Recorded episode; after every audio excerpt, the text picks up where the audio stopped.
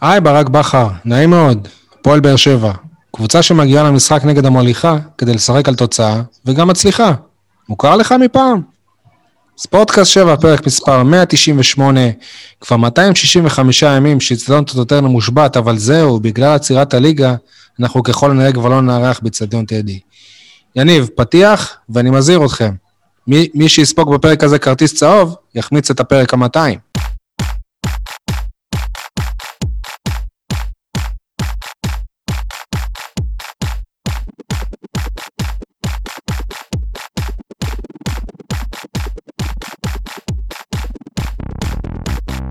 יניב סול, מה קורה? הלאה, יותר טוב מהכדורגל הישראלי, שעדיין לא הבינו שם שבכל פעם שפוגשים את מכבי חיפה, יש סגר ביד לאחר מכן. נכון, אני זוכר את הפרק אחרי משחק הגביע, או לפני משחק הגביע, ואז אחרי זה שוב, נכון? זה פעם שלישית כבר שאנחנו נכנסים לסגר אחרי משחק נגד מכבי חיפה, פעם אחת עלינו גם, כאילו אחרי חיפה עלינו גם אירופה, שעלינו לשלב הבתים. אפשר לראות בלוז מתי יהיה הסגר הבא. כן. אייל חטב, מה שלומך? שלומי טוב, שלום לכל הבאר שבעים ואנשי הנגב, שלום גם לתושבי שכונה ד' ושכונה ו' בבאר שבע. שלום שלום. מזל טוב לרגל התחלת העבודות, סוף סוף לשיקום המכתש הידוע. בגבעתיים? המקום הכל כך בולט, זה אחד האזורים היותר צפופים בעיר, בין שכונה ד' לשכונה ו'. לא מבין איך אתה אומר את זה בין שכונה ד' איך אתה אומר את זה בין שכונה ד' לשכונה ו', זה בין וסטרמיל לבין טרנר. גם דרך נחמדה לראות את זה, אתה צודק. בכל מקרה, אני מציין את זה ככה בתחילת הפרק, ממש עשה לי גוד טיים, לראות איך פרויקט שהיה תקוע במשך שנים, מתחיל להתניע, והולך להיות שם אזור טבע עירוני מרהיב, לפחות לפי התוכניות שאני ראיתי. טוב, אולי נשקול לחזור מאופקים לבאר שבע. אני מקווה שאתה מכיר את המכתש המיתולוגי של באר שבע, שי, המכתש. כן, אני גם מכיר את המכתש בגבעתיים. ידעת שתגיד את זה. סוף סוף הבניינים שם שנקראים מגדלי נוף, באמת ידזיקו את השם. נכון. טוב, שי, מה שלומך אתה? זהו, אני חייב להגיד לכם, שהייתי כל כך במתח במשחק נגד חיפה, כל כך רציתי שבאר שבע תעשה שם תוצאה טובה, שאפילו, כנראה כדי להפיק את המתח או משהו, שסתם התחזרתי, אכלתי גרעינים במהלך המשחק. זה אחרי למעלה משנתיים שאני לא עושה דבר כזה, ואני חייב להגיד לכם שזה עוזר. לראות כדורגל עם גרעינים זה יותר שווה, אבל אני לא מתכוון לחזור לנועל הזה. טוב, פרסומת סמויה לגרעיני אפולה. החיים שלי ההפך, אני מכיר פודקאסטים שיוצאים לפרסומת תוך כדי השידור, אז אם כבר אני חייב להמליץ קליאת נווה זאב. החיים שלי מתחלקים לפני ששי סיפר את זה ואחרי ששי סיפר את זה. מה, סיפור גרעיני? אני נשנשתי בוטנים, אם זה מעניין אותך. הופה, בוטנים כלואים. יפה, בירה סול. ברור שכלואים, אתה חייב משהו לכדורסל שיהיה קליאות וזה קטעים. טוב, מה בוער בכם, סול? תן לי בעירה. רגע, דרך אגב, שנייה, סליחה, לפני מה בוער. אמרת, יניב... לפני המבול. שמדהים איך כל משחק נגד מכבי חיפה מוציא אותנו לסגר. אז בתחום הכדורסל, בסגר הראשון יצאנו לפגרה לפני משחק נגד נס ציונה, ועכשיו אנחנו גם ממש אמורים לפגוש את נס ציונה ביום ראשון הקרוב. אז אני לא יודע אם יהיה משחק, לא יהיה משחק. לא יהיה. ברור שלא יהיה. אוקיי, אבל... ציונה ניצלה. זה גם כן קצת סמלי. אז עכשיו אתה יכול לרוץ למה בוער. סול, תבעיר אותנו. האדום של ז'וסווה, שירים יד מי שחשב שלא יהיה אדום בסוף המשחק הזה. לא, אני חשבתי שאם יהיה צהוב, אז סביר להניח שיהיה גם אדום. וכשמדברים על ז'וסווה ידעת שהצהוב יגיע, לא? לא יודע, לא... אתה יודע, זה לא היה 100%, אבל האופציה הייתה על השולחן. האמת היא, אבל בגלל שהמשחק היה כאילו... אתה יודע, נגיד אם היה איזה חלילה, מה זה חלילה, זה כבר לא יקרה, 3-0 לחיפה, אז יותר הגיוני כאילו שהיה צהוב, אבל כאילו בגלל שהמשחק עוד היה חי וזה, זה כאילו קצת יותר הפתיע, אבל לא באמת הפתיע. עכשיו, אני לא... זה אבא קטנה, כן, שנייה, סול, עוד נדבר על זה. אייל, מה בוער בך? בוער בי להגיד דעה לא פופולרית, אתם מכירים את הטרנד הזה של דלאפ? כן, בטוויטר, כן. אז הדלאפ שלי, אבל דלאפ בריבוע, אני בעד שיש סגר ממחר, גם בכדורגל, גם בכדורסל, תוציאו את כולם לחופשה, א', כי אין ספורט בלי אוהדים, שכחתם שאין אוהדים, מבחינתי כל המשחקים האלה, זה כמו בסוני, בפיפה, בפלייסטיישן, נכון שזה מרגש, אבל רגש, זה כן. כל עוד אנחנו נשכחנו שלא יהיה גם ספורט מבחינתי, ודבר שני, מישהו פה חושב על השחקנים, כל 3-4 ימים משחק, איזה מתח, איזה לחץ, איזה פציעות, תנו להם קצת חופש, מה קרה? שבועיים, צאו לפגרה, בכל אירופה כמעט יש פגרת חורף, זה דבר מקובל, אבל זה בדיוק ההפך, כי כשהם חוזרים מהסגר, יש להם משחק כל יומיים, כי זה להשלים את מה שהם פספסו. אוקיי, אז תעשו שינויים בלוז, מה? אייל, שירתת בנונמם? איך ידעת? לא, נו. לא, לא, לא היית באמת בנונמם, כן? באמת. נו, אתה רואה, זה לא מפתיע שאתה אומר, אם אני לא טס, אף אחד לא טס. אתה שבוע כבר, אתה בבידוז, מבחינתך, יאללה, לסגור הכל, שכולם יהיו מבודדים. לא קשור, לא קשור, אני אמרתי לכם את זה כבר בפרקים קודמים, שאין ספורט בלי אוהדים, ומבחינתי כל המקהלה הזאת שקוראת להשאיר את הכדורגל, זה רק מטעמים כלכליים, אני לא בא לספורט מסיבות כלכליות, אני בא מסיבות קהילתיות, חברתיות, תרבותיות. וכרגע זה לא מתרחש. שאלו אותי אתמול חברים, איך אתה לא נוסע לטדי? וואלה, אלוהים נותן אגוזים למי שאין שיניים. אמרתי להם, חבר'ה, זה לא כדורגל.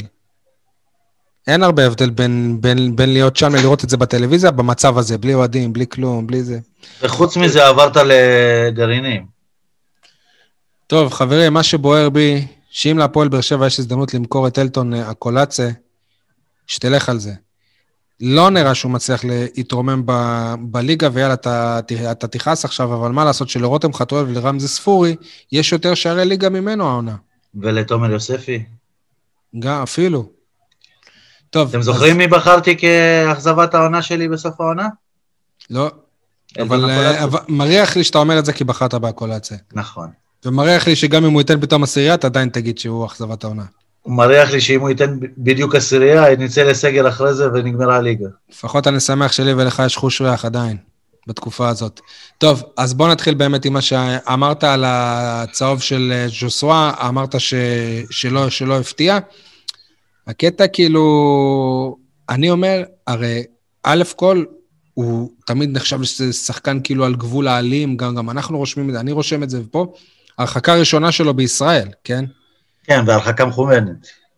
זהו, בגלל שזאת ההרחקה הראשונה שלו, זה עוד יותר מעיד על כך ש... טוב, תשמעו, אנחנו לא צריכים, אנחנו לא מפגרים, ברור שזה היה בכוונה, אבל אני אומר, אם הוא כל כך יפה יודע להנדס את הצהוב השני, למה הוא לא יודע להנדס לא לספוג את הצהוב הראשון במשחק הזה? כי זה גם, זה לא שהוא עשה צהוב ועצר, אתה יודע, עשה איזה מהלך כאילו כדי לעצור גול או משהו, קיבל סתם צהוב. דברו, אתם גם פה. הסתם צהוב היה דווקא מול נתניה בסוף המשחק. גם, נכון. זה הצהוב בעצם שהוביל לאדום. מעבר לזה, אני לא יודע מה החוקה אומרת, אבל כבר נתקלנו בכמה פעמים ששחקן קיבל צהוב,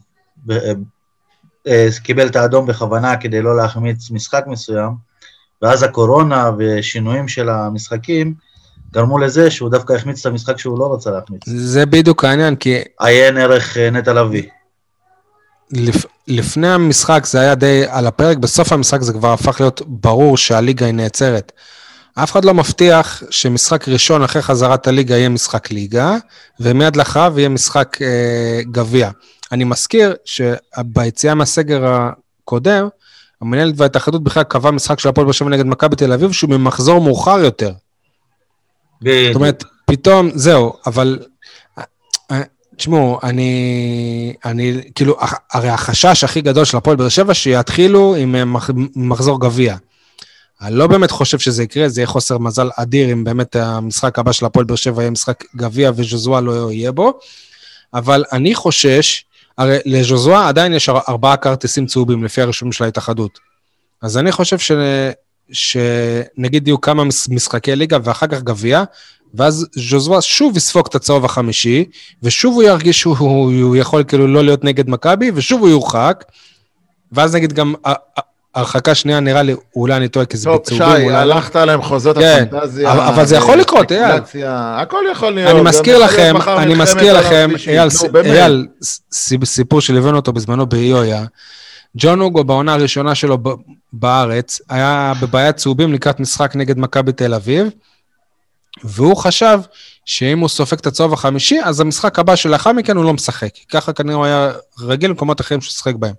אז הוא ספק בכוונה צהוב חמישי, ואז הוא גילה שבארץ זה רק המשחק השני, אז הוא בכל זאת לא שיחק נגד מכבי תל אביב. אתה זוכר את הסיפור הזה? יפה, אז אני מפחד שזה יקרה עכשיו. ואני מזכיר לך שבעונה שעברה נטע לביא ממכבי חיפה, ביקש, התחנן לקבל כרטיס צהוב נגד באר שבע, כדי לא להחמיץ משחק נגד מכבי תל אביב. מה קרה? הוא קיבל את הצהוב שהוא רצה, אוהדי חיפה חגגו, מחזור אחרי זה הוא נעדר נגד הפועל תל אביב ומכבי חיפה הפסידה, ואחרי זה הוא חזר נגד מכבי תל אביב, והם גם הפסידו, ככה שאין קשר. אייל, אבל אין ספק. רגע, אייל, שנייה. כשאתה אדום, אתה לא אמרת, וואלה, איזה יופי, אז הוא יהיה נגד מכבי? או אחרת, נגיד, כשהוא קיבל את הצהוב, אתה לא אמרת איזה באסה לא יהיה נגד מכבי? לא, אני אמרתי, בטח... אל תאמין, בסדר? כנראה הגרעינים... שיפשו אותי. סינברו אותך, כן. אני לא שמחתי בשביל הפועל באר שבע, אני התבאסתי, כי אתה יודע מה עבר לי בראש? איזה באסה, עכשיו אוהדי מכבי תל אביב חוגגים, קופצים משמחה. זה מה שעבר לי בראש, לא חשבתי לרגע, אתה יודע, דעתי, בוא אני אגיד לך את זה אחרת, אצל ברק בכר, סביר מאוד להניח שזה לא היה קורה. למה? לא היה תלות כזאת, תשמע את ברק בכר, מה הוא אמר על שרי, ומה הוא אמר על שהוא הוציא את רודריגז במחצית, חבר'ה, זה קבוצה, זה לא קבוצה של איש אחד, זה המקרה הזה של ז'וסואה עוד יותר מבליט את התלות הגבוהה שלנו בו, נכון שהוא שחקן מדהים. בגלל זה גם ז'וסואה, הוא לא פרח ככה כמו אצל בכר. יפה. כי יוסי אבוקסיס הוא נתן אותה קבוצה. ברור שעדיף קבוצה. אני מעדיף את הקבוצתיות על פני האיש האחד, גדול ככל שיהיה. אני מזכיר לכם בעונה שעברה לפני גמר הגביע, הפועל באר שבע חששה של ז'וזווה גם יהיו צהובים או אדומים, והוא לא שיחק משחק, הוא לא היה בסגל. איזה משחק זה היה? שנצח לו את מכבי בתל אביב.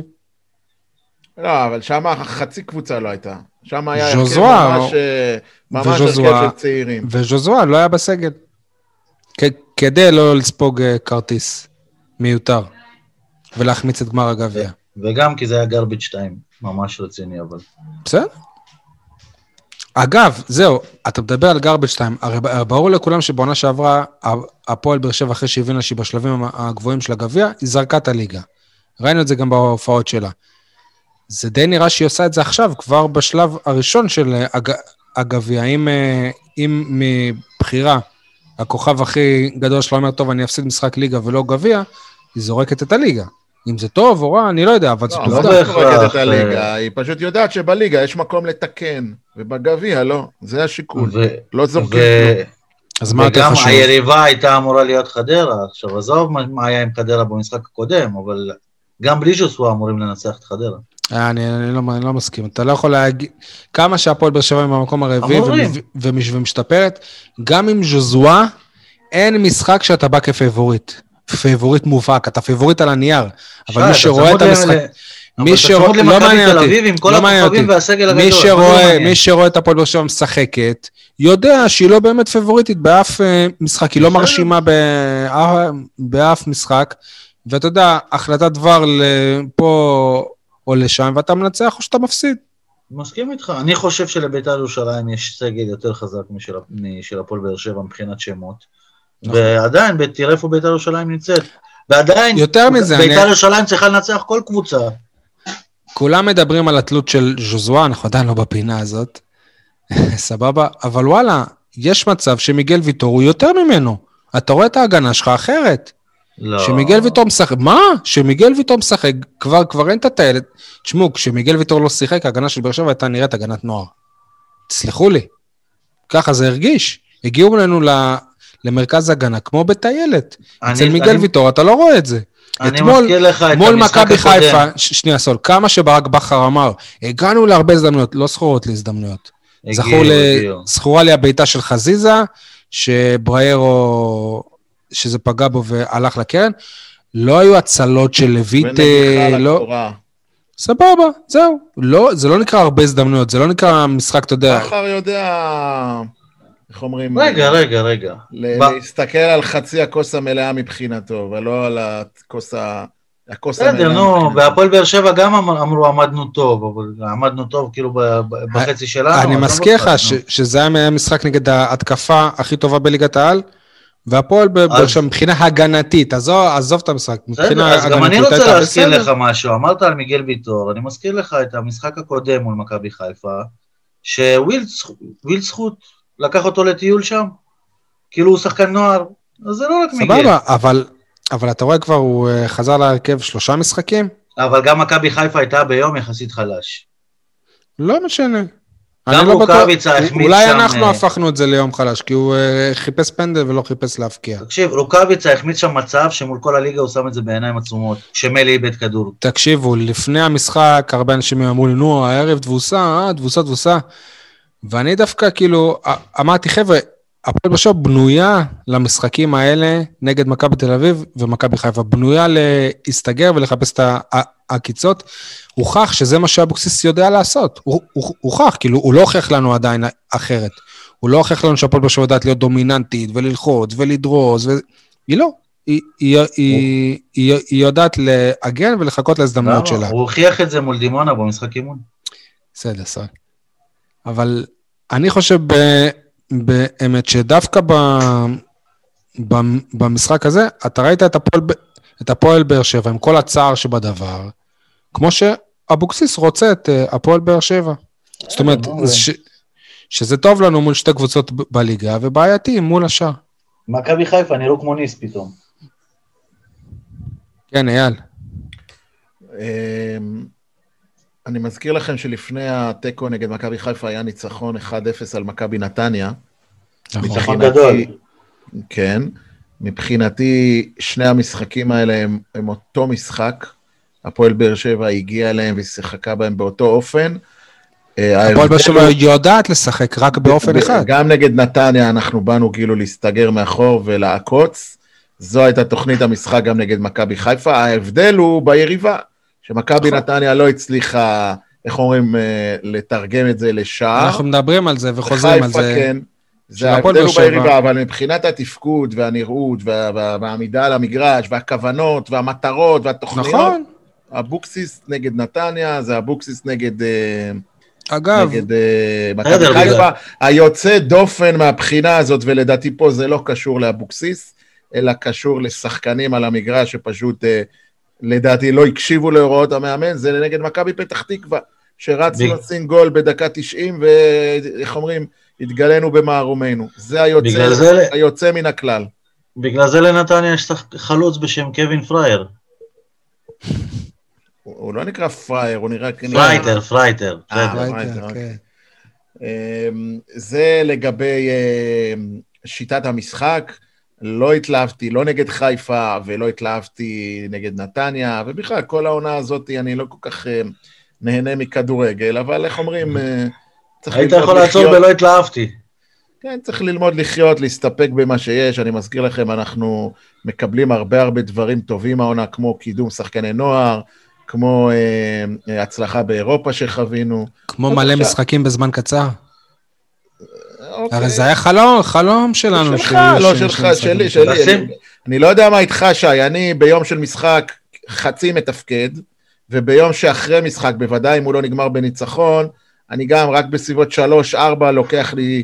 הייתי רואה את זה... לחזור לעצמי ככה ולתפקד תפקוד מלא, ככה שכשיש משחק כל יום, וסליחה שאני אומר את זה, אצלי גם יש קבוצת כדורסל שלוקחת לי המון מהזמן, אני לא אומר את זה לשלילה, ולכן הריבוי הזה של המשחקים הוא לא טוב לי, הוא משבש לי את אורח החיים התקין, סליחה. אני לא יכול כל יומיים משחק. יכול לפנות לבגץ. כדורסל, כדורגל, כדורסל. הלו, יש לי חיים. אבל בסדר, זו תקופה שתעבור. הנה, עכשיו אתה תהיה. תשימו לב שבזמן ממש קצר, פול באר שבע, אנחנו רק בינואר, וכבר סיימנו 2 קמפיינים. נכון, יוסי אבוקסיס דיבר על זה אתמול. מה זה 2 קמפיינים? סיימנו קמפיין באירופה, ומה, אתה קמפיין של אבוקסיס לנבחרת? בדיוק. יפה, חליתי על זה סוף. חשבתי שתתכוונת על הסיבוב הראשון של הליגה. כי סיימנו גם את אלוף האלופים, וגביע הטוטו שהיה משחק דירוג, וכמובן באירופה, שלב מוקדם ושלב בתים, וסיבוב שלם בליגה. סך הכל 28 משחקים היו להפועל באר שבע העונה, זה המון, ורובם הגדול בימים מקובצים. ותחשוב כמה שערים ספגת כשהשיטה היא הגנה. תקשיבו, תמיד כשאנחנו פוגשים את, מה זה תמיד, זה לא קרה הרבה, אבל כשאנחנו פוגשים את בחר, אז זה אחרת. קצת היה לי מוזר, כאילו, הטקס שעשו להם לפני, זה כאילו טקס של, המטרה זה לתת להם כבוד, וזה אני חושב שצריכים לחכות גם שזה יהיה בטרנר, וגם מול אוהדים, כי מגיע להם כבוד מאוהדים לגיא ויזנגר ודור שמשון, ואתה אוהד, שי? איתן עזריה, שנייה רגע, אבל, וגם לברק בחר כבר העניקו תשורה, אני מזכיר לכם. הוא כבר בא לאיזה משחק, אבל לא על זה אני רציתי לדבר. הוא עדיין לקבל את התשורה שלו, לא? תמיד כשאנחנו מסתכלים על חיפה, לא, כבר לא. אנחנו רואים, אנחנו כולם מתלהבים מהתרגילים שלהם במצבים הנייחים, וראינו את זה כאן עם גיא ויזינגר. וחשבתי לעצמי, מה זה? עד כדי כך מסובך שגם לנו היו תרגילים. הרי גיא ויזינגר הוא סיפר שהוא היה רואה את התרגילים האלה ביוטיוב, ומעתיק. כאילו, יכול להיות אולי שהוא המציא גם כמה דברים, אבל כאילו, הוא לא המציא את השיטה. מה הבעיה שגם הפועל באר שבע היום יהיה תרגיל? כאילו, התרגיל היחיד במצב נייח או בקרן זה שז'וזואה מרים. זה התרגיל שלנו, בזה זה מסתכל. שני העוזרי מאמן, היו שחקנים אצל גיא ויזינגר, שהיו אמורים להשתתף בתרגילים האלה. הם לא יכלו להסתכל על גיא ויזינגר ולהעתיק? מה הם צריכים להגיד? זהו, כאילו, זה לא להמציא את הגלגל, אם זה חסר לנו עכשיו, אז תעבדו על זה, מה? כאילו, זה כזה מסובך? אייל, מה אתה אומר? זה כזה מסובך? מסתבר שכן, אבל זה לא... אני לא חושב שזה עניין של... אני חושב שזה לקטין ראש. אני לא חושב שזה מסובך או לא, אני חושב שזה יותר בקטע של עבודת צוות או לא. ברק בחר ניהל צוות, ידע לנווט אותו, להגדיר לו תפקידים, אתה תעשה את זה, אתה תבדוק לי את זה, וכנראה שהבוקסיס... נכון, כי שרון מימר הוא זה שהתחיל עם זה, דרך אגב. כנראה שהבוקסיס הוא בסגנון אחר, הוא בראש אחר, חושב על דברים אחרים. המאמן לא יכול לעבור את החצי. מה, אתה רוצה להגיד לי, נגיד, שאם ברדה יבוא וגלות, שמה, ראיתי איזה תרגיל של קרן, בוא נעבוד עליו, אבסיס יבוא, לא, עזוב, אנחנו עכשיו רק הגנה. לא נראה לי. זהו, אתם פספסים את הקטע, גם בהגנה יש תרגילים. אבל אתה שוב, תסלח לי שאני אומר, אתה מוריד מערכו של ויזינגר, כי אצל ויזינגר זה לא, ברק, ראיתי איזה תרגיל ביוטיוב. זאת הייתה הכוונה של האייטם. להגיד שגם אנחנו יכולים לעשות את זה אחריו. אז אני מסביר לך, שזה צריך להיות מתודה, זה צריך להיות שיטה.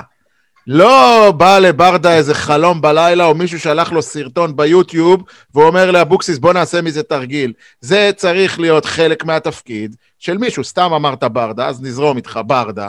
אבל זה העבודה שלו, הוא צריך לקום בכל בוקר ולמצוא את התרגילים, ולא רק מאירופה, אלא גם מכל העולם. ממערכת שהיה בתוכה, הרשוב, זה התחיל עם שרון מימר, ואחרי זה עם ויזינגר, אז אתה מצפה שיהיה ממשיך לעניין הזה.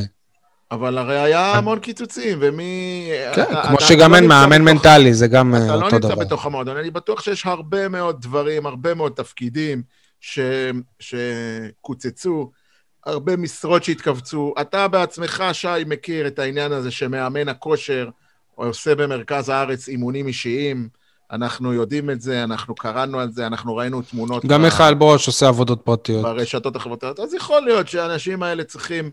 עוד להתפרנס, זה נשמע לא רציני, כן? זה נשמע אפילו... זה לא רציני. כובד, שמועדון מקצועני, אבל בעידן הקיצוצים, בעידן הקורונה, תקצצו 20%, תקצצו 30%, נראה אותך מחר, אומרים לך בסורוקה, תקצץ 30% מהמשכורת שלך, אם אתה לא תלך, תחפש למצוא לעצמך דרכים חלופיות להחזיר את הכסף הזה.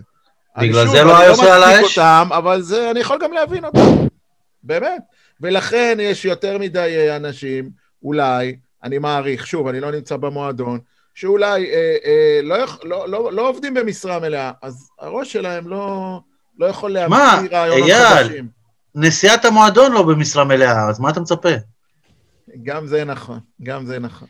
תגידו, מה דעתכם על מה שבער בעניין, יניב הביע כבר את הדעה, יאללה, אני רוצה לשמוע אותך, הקולצה. תשמע, הוא מאכזב, יאללה, אתה לא יכול להגיד שלא, הוא מאכזב. אז תגיד לי עכשיו, לא, הרבה שחקנים שומרים עליו, סבבה, בסדר, אני מסכים, אבל זה לא מספיק. ויניב האהוב, תסלחו לי שאני אומר את זה, אין לי כוחות להתווכח, לא איתכם ולא עם אוהדים אחרים, האם הקולנצה טוב או מלי רע, ומחר זה גולדברג, ומחרתיים זה שיר צדק, כל משחק... גולדברג אגב אחראי, יש לו חלק לשער לגולדברג. תן לי לסיים. לחיוב השער חדש. שחקן, כדורגל, בוודאי עם עומס כזה, יכול לתפוס יום רע. אפילו גם שון גולדברג יכול להיות... שחקן התקפה עם 14 משחקים? רגע. יכול להיות גם ששון גולדברג יעשה טעות של גול נגד מכבי פתח תקווה, ויתלו אותו בכיכר העיר. בזה אני לא מודד אותו אם הוא טוב או רע. אני מודד אותו לאורך זמן. גם את הקולצה אני מודד לאורך זמן. גם את אגודלו שהפך להיות המושמץ הסדרתי, ומלי ומילו, ותפסיקו עם זה. אפשר להעביר ביקורת. איך קוראים לו? אלטון תפס אתמול יום חושך. חושך מצרים. אייל, אבל מדברים על 14 משחקים. אבל פה בעד, הוא לא שחקן, לשחרר אותו, יניב סול מתחיל עם החרטות שלו, אני אמרתי את זה בעונה שעברה, הוא לא... די, שחררו, הבן אדם, זה הנשק האסטרטגי מספר 2 שלך, אם לא...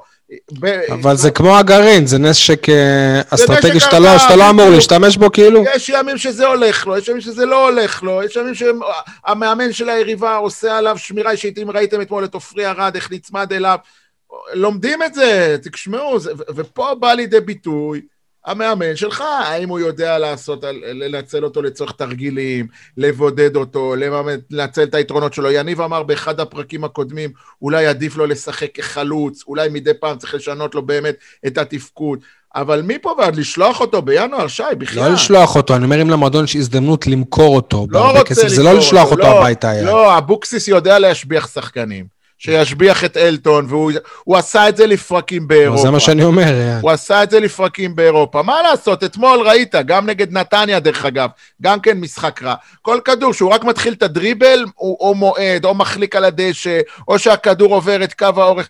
בסדר, זה משחקים רעים. שי, אתה כל יום בעבודה שלך, הכל טוב.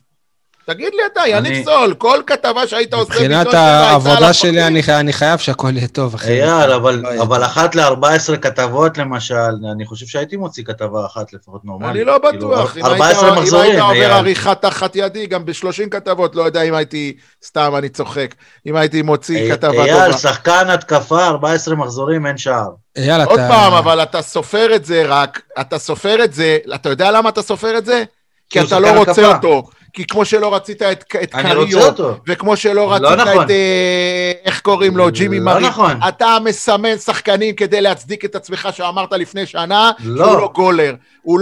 זה נתון מעוות. זה נתון מעוות להגיד שם. איך נתון מעוות? 0 שערים. זה נתון מעוות. אבל זה לא שהוא גולר, זה אם הוא מגיע להזדמנויות ושם אותם מולו, הוא לא מגיע להזדמנויות כרגע. רגע, שי, רגע, זה נתון מעוות. אבל הוא שחקן התקפה, שי, שחקן התקפה, נמדד במספרים. א', באירופה הוא שם גולים, זאת אומרת שלא היה לו 14 משחקים ללא גול. היה לו משחקים ללא גול, אבל היה לו גם משחקים באמצע, שבהם הוא כן הבקיע. ב', אתה לא מסתכל. שזאת עונצי שלו, כן? מתי הוא היה פצוע, מתי הוא היה חולה, מתי בדיוק הוא שיחק, כמה הוא שיחק, אתה לא מסתכל על זה, אתה מסתכל, 14 משחקים בליגה שיחקנו, אלטון בלי שער, אוקיי, הוא לא גולר. זה לא עובד ככה. זה לא עובד ככה. אמרת שיש ימים שזה הולך לו, ויש ימים שזה לא הולך לו. אני רוצה לחדד את מה שאמרת. יש ימים שזה לא הולך לו, ויש ימים... שהוא הולך לו. אוקיי, אז תפקידו של המאמן, גם של עוזרי המאמן. עזב הולך, הוא נותן הגנה בעבודה גם, סול. הוא נותן עבודה בהגנה. הוא גם נותן, הוא גם עוזר בהגנה, נכון, שי, הערה במקום, והוא גם אמרתי לך, הוא מהווה איום תמיד על היריבה, הם יודעים שאי אפשר להשאיר את באר שבע למיעוצים שלו שם באגף, זה נשק הרתעתי ממדרגה ראשונה. איזה נשק? אתה יודע מה, אם נלך... כשחתואל בהרכב, או כשרמזי ספורי בהרכב, אני מרגיש פחות בטוח מאשר כשאלטון בהרכב, גם ביכולת הזאת. אגב, זה כזה היה שקוף שספורי, כשהוא יפתח בהרכב הוא לא יהיה טוב. אם נלך ברוח התקופה, הקולציה זה כמו גדעון סער, כאילו רק מאיים, אבל בסוף אין מדעתים. איך אתה יודע? אתה לא יודע מה יהיה הסוף. חכה. שנייה, אני רוצה לפתוח קישור, אתה דיברת כאן על העניין של הזרים, שהגודל לו עכשיו הוא כאילו על הגיל, בסוף המשחק ברק בכר אמר, שעם שחקנים זרים צריך הרבה צריך לתת זמן וסבלנות וזה. ג'ימי מרין. היי ברק בכר, אתה זוכר את ג'ימי מרין? ג'ימי מרין עוד נתת לו הזדמנויות, וואלה, מים, קריו וסטו, והנסטיס, שזרקת אותם כאילו אחרי משחק 2. תשמע, הדבר נכון שאני כל הזמן מבקר את העובדה שאין קהל במגרשים, ואמרתי כבר מבחינתי לסגור את הכדורגל עוד מתחילת הקורונה, כן?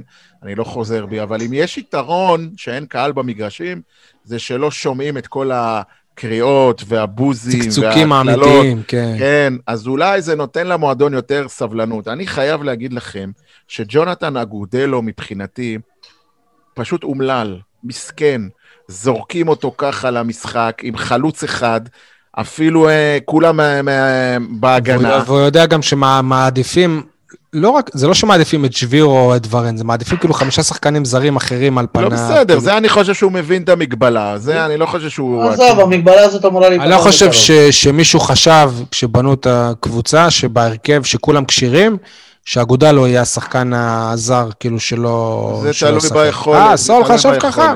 אני אמרתי את זה גם. אבל אני באמת ריחמתי על אגודלו, רץ שם, קיבל כדורים שבכלל לא מתאים, הרי תזכרו בעצמכם... זה כדורים שמתאימים לשבירו. זה כדורים שמתאימים גם לאלטון. תזכרו בעצמכם, מה היו הרגעים שבהם אגודלו בא לעונה לידי ביטוי? זה היה איזה ביתה מתוך הרחבה באינסטינקט. ברחבה, הוא חייב רחבה, הוא לא קשור מחוץ לרחבה. אז מה אתם נותנים לו לרוץ באגף? מה אתם נותנים לו שם לעשות דריבל? זה לא המקום שלו, הוא חלוץ רחבה, נקודה. שם הוא צריך להיבחן. ואם הקבוצה לא משחקת ולא מנצלת אותו ביתרונות שלו, במשהו טוב, אל תבוא אליו בטענות אחר כך. הוא לא יכול, אי אפשר להאשים אותו, באמת. זה הכל עניין של תפקוד על המגרש. אני אומר לך, חבל לי שקולות שקוראים לשחרר אותו בינואר, אפילו אתמול, אלי גוטמן. באמת, אלי גוטמן, אתה לא אימנת קבוצות. אגב, הוא גם אמר שבריירו ומלי הם לא טובים. לא, הוא אמר אגודלו ומלי. הוא לא אמר בריירו. אבל אני באמת, אני מתפלא על הסגנון הזה. אתה צודק, הוא אמר. אה? הוא אמר גם... הוא אמר שרק מיגל... הוא לא אמר בררון, הוא לא אמר... הוא לא אמר את השם של בררון, אבל הוא אמר שאם באשבע רצה להתחזק... הוא אמר אגודלו ומלי זה לא זה. אז הוא המשיך אחרי זה ואמר שאם באשבע רוצה להתחזק, היא צריכה להביא זרים איכותיים, כמו שיש את מיגל, את ג'וסווה והקולציה. אגב, אתם שמתם לב שאבוקסיס... יניב כפרה, זה לא אומר שהוא אמר שבררון לא. אבל במשפט אחר הוא אמר... לא משנה, זה היה איזה משחק אחר שהוא אמר על בריירו ומס. במשפט אחר הוא כן ציין לרעה את מלי והגוד... עזוב, גוטמן לא ראה הקבוצה של אבוקסיס, הוא ראה הקבוצה של לוזו. אתם שמתם לב ברעיון שאבוקסיס אמר, כן, אם יהיו עוד 2-3 שחקנים שנביא בינואר, הוא דיבר על זה שהוא לא מאמין בחלון העברות של חודש ינואר. הוא אומר את זה כבר מזמן שהוא לא מאמין בחלון העברות של חודש ינואר, פתאום הוא כן מתחיל להאמין. שינת הגרסה. אייל, בואו נדבר על מה שבער בך, על עצירת הליגות. עזוב את זה שזה בא לך טוב, אתה אומר, אני חושב שזה גם בא טוב להפועל באר שבע. אני מזכיר לכם את התקופה הרצחנית שהייתה לה, תקופה הרצחנית, לא סתם אנחנו רואים שכל שבוע שחקן אחר הוא מותח שריר. הפועל, וגם אנחנו יוצאים גם אל הפגרה הזאת באווירה טובה, שזה חשוב. אגב, גם לפגרה הראשונה יצאנו אחרי שניצחנו את מכבי חיפה בגביע, ולפגרה השנייה של הקורונה יצאנו אחרי שעלינו לשלב הבתים של הליגה האירופית, וגם עכשיו תיקו מול מכבי חיפה זו תוצאה טובה. נירגע קצת, טרנר אמור לחזור אם לא תהיה איזה הפתעה ברגע האחרון, הפועל באר שבע כבר לא תצטרך לארח משחקים בטדי הכפוא, קר ומנוכר. שי יגיע למשחקים. נכון, כן, בטרנר אני אגיע, זה יהיה, שוב, זה לא יהיה כיף, זה לא יהיה אותו דבר, גם אתה תראה כאילו את טרנר בסוג של במערומיו. וואלה, גם אני אגיע. אתה יודע, יפה, כי זה לא רק בלי גג, זה גם, כאילו לא, ההפך, זה לא רק בלי אוהדים, זה גם בלי הגג, שהוא חלק מה... שהוא מאפיין מרכזי במבנה של הצדיון הזה, זה יהיה עצוב, אבל עדיין זה עדיף. ולפי מה שאני מבין, באמת, כשכבר יחזור קהל, אפשר יהיה להרח גם עם קהל במצב הזה, זה גם חלק מתנאי שלב ב' של המכרז, זאת אומרת, הקבלן יודע שיהיו אוהדים בזמן הליך העבודות. אבל אתם מבינים עד כמה המדינה הזאת מטומטמת, כאילו, יום אחד אנחנו מדברים על זה שיהיה דרכון ירוק, ותעשו חיסון, הקהל יחזור, וכל מי שמחוסן, קיבלנו אישור, יהיה בו מגרשים, יום למחרת סגר.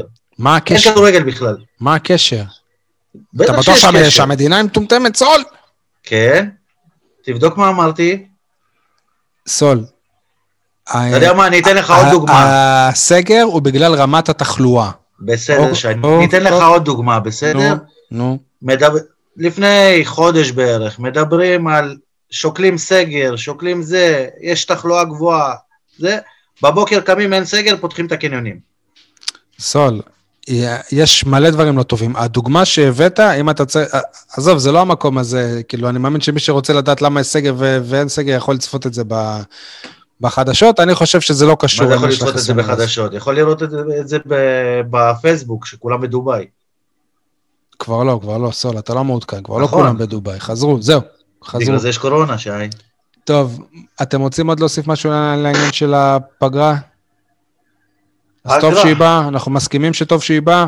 לא, באר שבע הייתה במומנטום. בסדר, עדיין גם, אגב, גם אנחנו הולכים לפגוש כביכול פעמיים את מכבי בתל אביב, גם הם במומנטום. תסלח לי שאני אומר, זה מומנטום של... כוח הנסיבות, כאילו, כן, זה לא מומנטום אמיתי. אתמול אמרו בטלוויזיה נתון שלא שמתי לב אליו, אבל הוא די מזעזע, שהפועל באר שבע לא ניצחה אף אחת משש הקבוצות. נכון, זה ממש מביך, וזה לא ש... אז מה אתה מדבר איתי על מומנטום נגד כפר סבא ולא יודע מי, כפר סבא לא ניצחת. נגד הפועל תל אביב, ומי עוד ניצחת? ובית"ר ירושלים, מקומות אחרונים. אבל זה קצת פופוליזם להגיד את זה, כי באר שבע לא ניצחה כמעט כל הסיבוב הראשון, אז מן הסתם שהיא לא ניצחה את שש הקבוצות הגדולות, בוא נגיד, בוא נקרא לזה ככה. היא לא ניצחה 7 משחקים רצוף לפני זה, 7 או 8 אפילו. לא זוכר כמה, אבל בכל מקרה... היא ניצחה במחזור הראשון, ואז לא ניצחה עד המחזור הראשון. לא בהתחלה אתה פוגש את הגדולות, ואז אתה פוגש את הקטנות. הסדר משחקים מעורבב, אבל בלי קשר, אני פשוט העמדתי אותך על המינוח שאמרת מומנטום, בוא, נו, ניצחנו את נתניה, וואו, איזה מומנטום, בחייאת, נו, אנחנו קבוצה, כמו שאמרתי, ובעניין הזה אני רוצה להחזיר אותך לדיון המרכזי, שי, אני חושב שאתמול בטקו נגד מכבי חיפה, נפלו לאבוקסיס כמה סימונים בתוך הראש, סוף סוף הוא דיבר והודע שהקבוצה שלו היא פגיעה, הקבוצה שלו היא, אי אפשר לסמוך עליה, היא לא יציבה, היא לא יודעת גם ליזום מתי שצריך, יש בה הרבה חסרונות בהפועל באר שבע של יוסי אבוקסיס. אולי התחיל לעזר לנו. הוא דיבר על זה ברש גלי. אייל, אני אוהב שאתה זורק, שנייה, לדעתי, רגע, שנייה. כל מיני דברים. רגע, שנייה, לא, לדעתי הוא דיבר... בגלל שגוטמן היה שם. בדיוק. את גוטמן הוא לא יכול לחרטט. כשהוא מתראיין לאיזה כתבת קווים בצ'רלטון, אז הוא מדבר ככה בסיסמאות, וכשהוא מדבר עם אלי גוטמן ומודי ברון, הוא יודע שהוא לא יכול לחרטט, כי הדיון יהיה בלבל קצת אחר, אז הוא פותח את הלב. ממתי אבוקסיס מדבר, אנחנו צריכים 2-3 שחקנים בינואר. נכון, זה מה שמדבר. הוא לא מאמין בחלון העברות של חודש ינואר, זה מה שהוא אמר. עכשיו אני רוצה לשמוע את יניב, שנקטע קודם. אני אומר שאני אוהב שאתה אוהב לזרוק סיסמאות, ואז להמשיך לנושא אחר, אבל מומנטום, לא ניצחת רק את נתניה, ניצחת את בני יהודה, ניצחת את הפועל תל אביב. כן, קבוצות חלק. זה מומנטום, אבל זה מומנטום, כי ניצחת אותם ברצף. אז אני אמרתי לך שהמומנטום הזה לא מרגש אותי לנצח קבוצות חלק תחתון, היה יותר מרגש אותי לנצח את מכבי נתניה. אני חושב שיותר נכון להגדיר את זה שהמומנטום השלילי שהיינו בו עד המשחק נגד ביתר, הוא נעצר, אוקיי? נכון. מקבל. נכון. לא, בסדר, אז אני לא מתווכח שיש פה מומנטום, אני מתווכח האם המומנטום הזה הוא באמת משמעותי ובאמת עושה לי את זה? לא עושה לי את זה. תגידו, השבוע... רגע, אבל עוד משהו בעניין אבוקסיס, סליחה שאני חוזר, קופץ מנושא לנושא, אחרי נתניה, אני מזכיר לכם, אתם, יש לכם נטייה להתרכז רק במשחק האחרון ולשכוח את המשחק הקודם. לא רק לנו. אתם זוכרים את הציטוט של אבוקסיס, מה אתם מצפים, להצגות מהירח? זה ציטוט של מאמן של קבוצה לא קטנה, של קבוצת ליגה לאומית, שפוגשת כל שבוע. זה, עברתי לשלב התירוצים. מה זה הביטוי הזה? מה אתם מצפים, שהצגות מהירח? דרך אגב, גם ברק בכר אמר את זה, במילים אחרות, אבל כשברק בכר אמר את זה, זה נשמע יותר הגיוני. לא יודע אם קראתם את הציטוטים של ברק בכר אחרי המשחק האחרון, שהם ניצחו, אני לא זוכר את מי, לפני שהם פגשו אותנו, הם ניצחו את יניב, תעזור לי, תודה יניב. לא משנה, לא קריטי. אז ברק בכר אמר את אותם דברים, כמו שאבוקסיס אמר, רק במילים אחרות, הוא אמר, אי אפשר לתת כל שבוע הצגה. אוקיי? אבוקסיס אמר, מה אתם מצפים, שיהיו הצגות מהירח? והוא חזר על זה אפילו פעמיים. אז יוסי אבוקסיס, ניצחו חדרה 1-0. לא רוצים הצגות מהירח, רוצים כדורגל נורמלי, כדורגל קצת יותר יוזם, קצת פחות מתגונן, קצת יותר... פחות נהודה. האם הדש עם שיר שלנו היום זה אביא לכוונים מהירח? האם? שי, אתה כן, כל פרק מרים לנו להנחתה, אתה יודע שהפרק הקודם שביקשת ממני להכין שיר על זהב הבן, השיר כבר מוכן, אבל מרוב אהבתי ליניב סול, אני ויתרתי לו היום על פינת דש עם שיר, ואני אפרגן לו שזהבה תחכה עוד שבוע. עד שתודח. השבוע... שלושת המושאלים הבכירים, מה שנקרא של הפועל באר שבע, כשאני מדבר על מושאלים בכירים, זה לא על שחקנים צעירים שיוצאים להשאלות בליגה הלאומית, אלא שחקנים כמו בן ביטון, בן סער ואריאל הרוש, שאנשים שוכחים עדיין שייך להפועל באר שבע, מושאל ממנה. שלושתם מה שנקרא על הגריל, אריאל הרוש שעזב את הקבוצה הסלובקית או הסלובנית שלו, ועבר לאירנבן ההולנדית, כשוער שני. אריאל הרוש? כן. בהולנד? חזר להולנד? חזר כשוער שני. איך פספסתי את זה? ובן ביטון חוזר למועדון נעוריו, ככל הנראה הולך לחזור ללבוש אדום עם ז'רלדש, ז'ורדליש, אני לא יודע איך קוראים לו, יחזור למכבי תל אביב. אריאל הרוש לא אמור לחזור להפועל באר שבע, כי אין לו חוזה לעונה הבאה. לבן ביטון יש חוזה לעונה הבאה בהפועל באר שבע, זה יכול לייצר בעיה, כי למכבי תל אביב הייתה אופציה להשאיר אותו שם, מן הסתם הוא לא יישאר שם, יש לו חוזה שכבד על הפועל באר שבע, וגם אני מזכיר שהיה לו חלק, לפי השמועות, מרכזי בקצר של השחקנים עם אלונה ברקת, יהיה לו קשה לחזור לפועל באר שבע, אחרי שהיה במכבי בתל אביב, האוהדים לא יקבלו את זה. יהיה לו קשה להישאר בהפועל תל אביב בליגה השנייה. נכון, זה מה שאומר, הולך להיות בעיה איתו בקיץ, ויש את בן סער, שגם...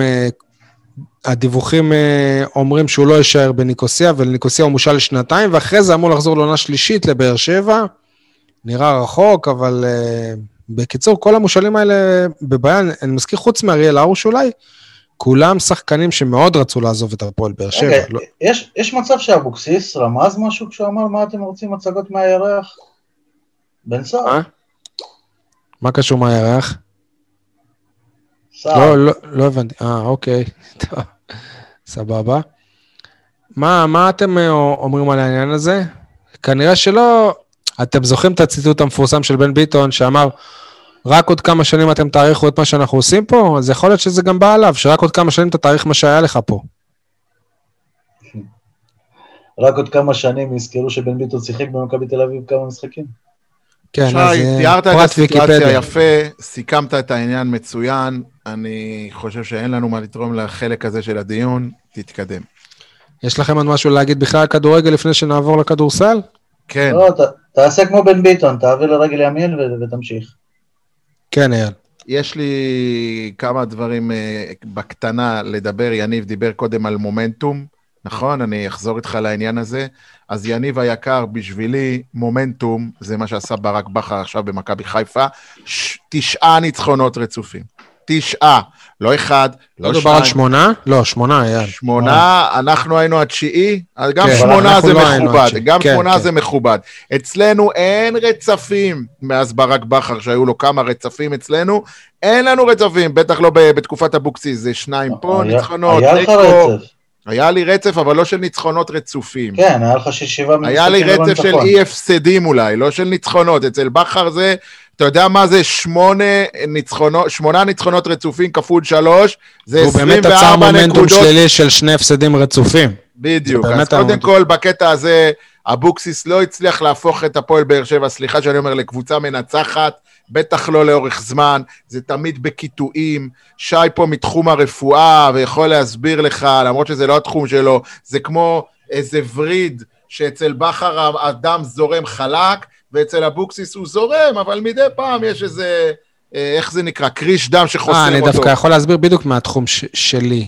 קדימה, נשמח ללמוד. ביום, אני עובד בהקרנות, בסדר? עכשיו, אנשים אמורים לבוא כל יום, לפעמים אפילו במשך 30 ימים, 5 פעמים בשבוע. ופתאום הבן אדם אומר, תשמע, ביום הזה אני לא יכול לבוא. אין דבר כזה, זה דופק את הטיפול. יפה, ואני מסביר, או שומע, תשמע, בחמישי אני לא בא, או שבראשון אני לא בא, ואז זה כאילו, זה לא רק חמישי, זה גם ראשון, זה גם שישי שבת. ואני רוצה להסביר להם, זה לא, כאילו, בסדר, אפשר להאריך לך את הטיפול בעוד יום, אבל האפקט הביולוגי של זה הוא לא אותו דבר, הרצף לא נשמר, חייב להישמר הרצף. אז אם נחזור לענייני כדורגל, אבוקסיס, תלמד מבחר איך עושים רצפים בקבוצה גדולה, מצפים לרצפים של ניצחונות גדולים, ולא לרצפים של אי ניצחונות, של אי הפסדים, סליחה. אוקיי? דבר שני... בחר זה יש לצורך העניין, ואבוקסיס זה סלקום טבעי. אתה תראה בדילי עם קיטויים. גדול, גדול. אבל ברק בכר חייב ללמוד מחברו ישראל קטורזה קצת תיאטרליות וזה, כי הציטוט לו מה שבע, מה זה, יצא מביך. למה? חמוד, אבל זה הכי יפה. חמוד הניסיון, אבל זה כאילו... זה כמו שהוא אז דיבר עם פטר בוס באנגלית. כן. בסדר, הוא מנסה, תשמע, בכר בן אדם חמוד, אמיתי, אותנטי כאילו, אבל תן לו, אני דווקא ראיתי בזה חינניות. אבל הוא מודה שהוא עד חיפה. גם נכון. ההערה השנייה שלי הייתה, אני לא יודע אם יצא לכם לשמוע את רז זהבי במוצאי שבת, בשבת ביציע, איך שלא נקראת התוכנית, הוא דיבר שם כמובן על חזרתה של אלונה, לדעתי הוא ניפח והגזים. לא, רז זהבי. אבל בין השורות שם הוא זרק איזה משהו, שבהפועל באר שבע כבר מתחילים להתכונן לעזיבתו של איתי בן זאב, שהודיע שהוא לא רוצה להמשיך... בעונה, שהוא לא מתכוון להמשיך בעונה הבאה. אז גם פה, האמת, אני לא יודע אם זה אמת או שקר או המצאה או ניפוח או ספקולציה. אני מזכיר לא שהוא מראש אמר, אני באתי לשנה. כן, נכון. אבל בלי קשר אני מרגיש שהוא קצת הוריד פרופיל, גם רז זהבי דיבר על זה בדיווח, הוא קצת הוריד פרופיל. אני מרגיש שהוא מיותר.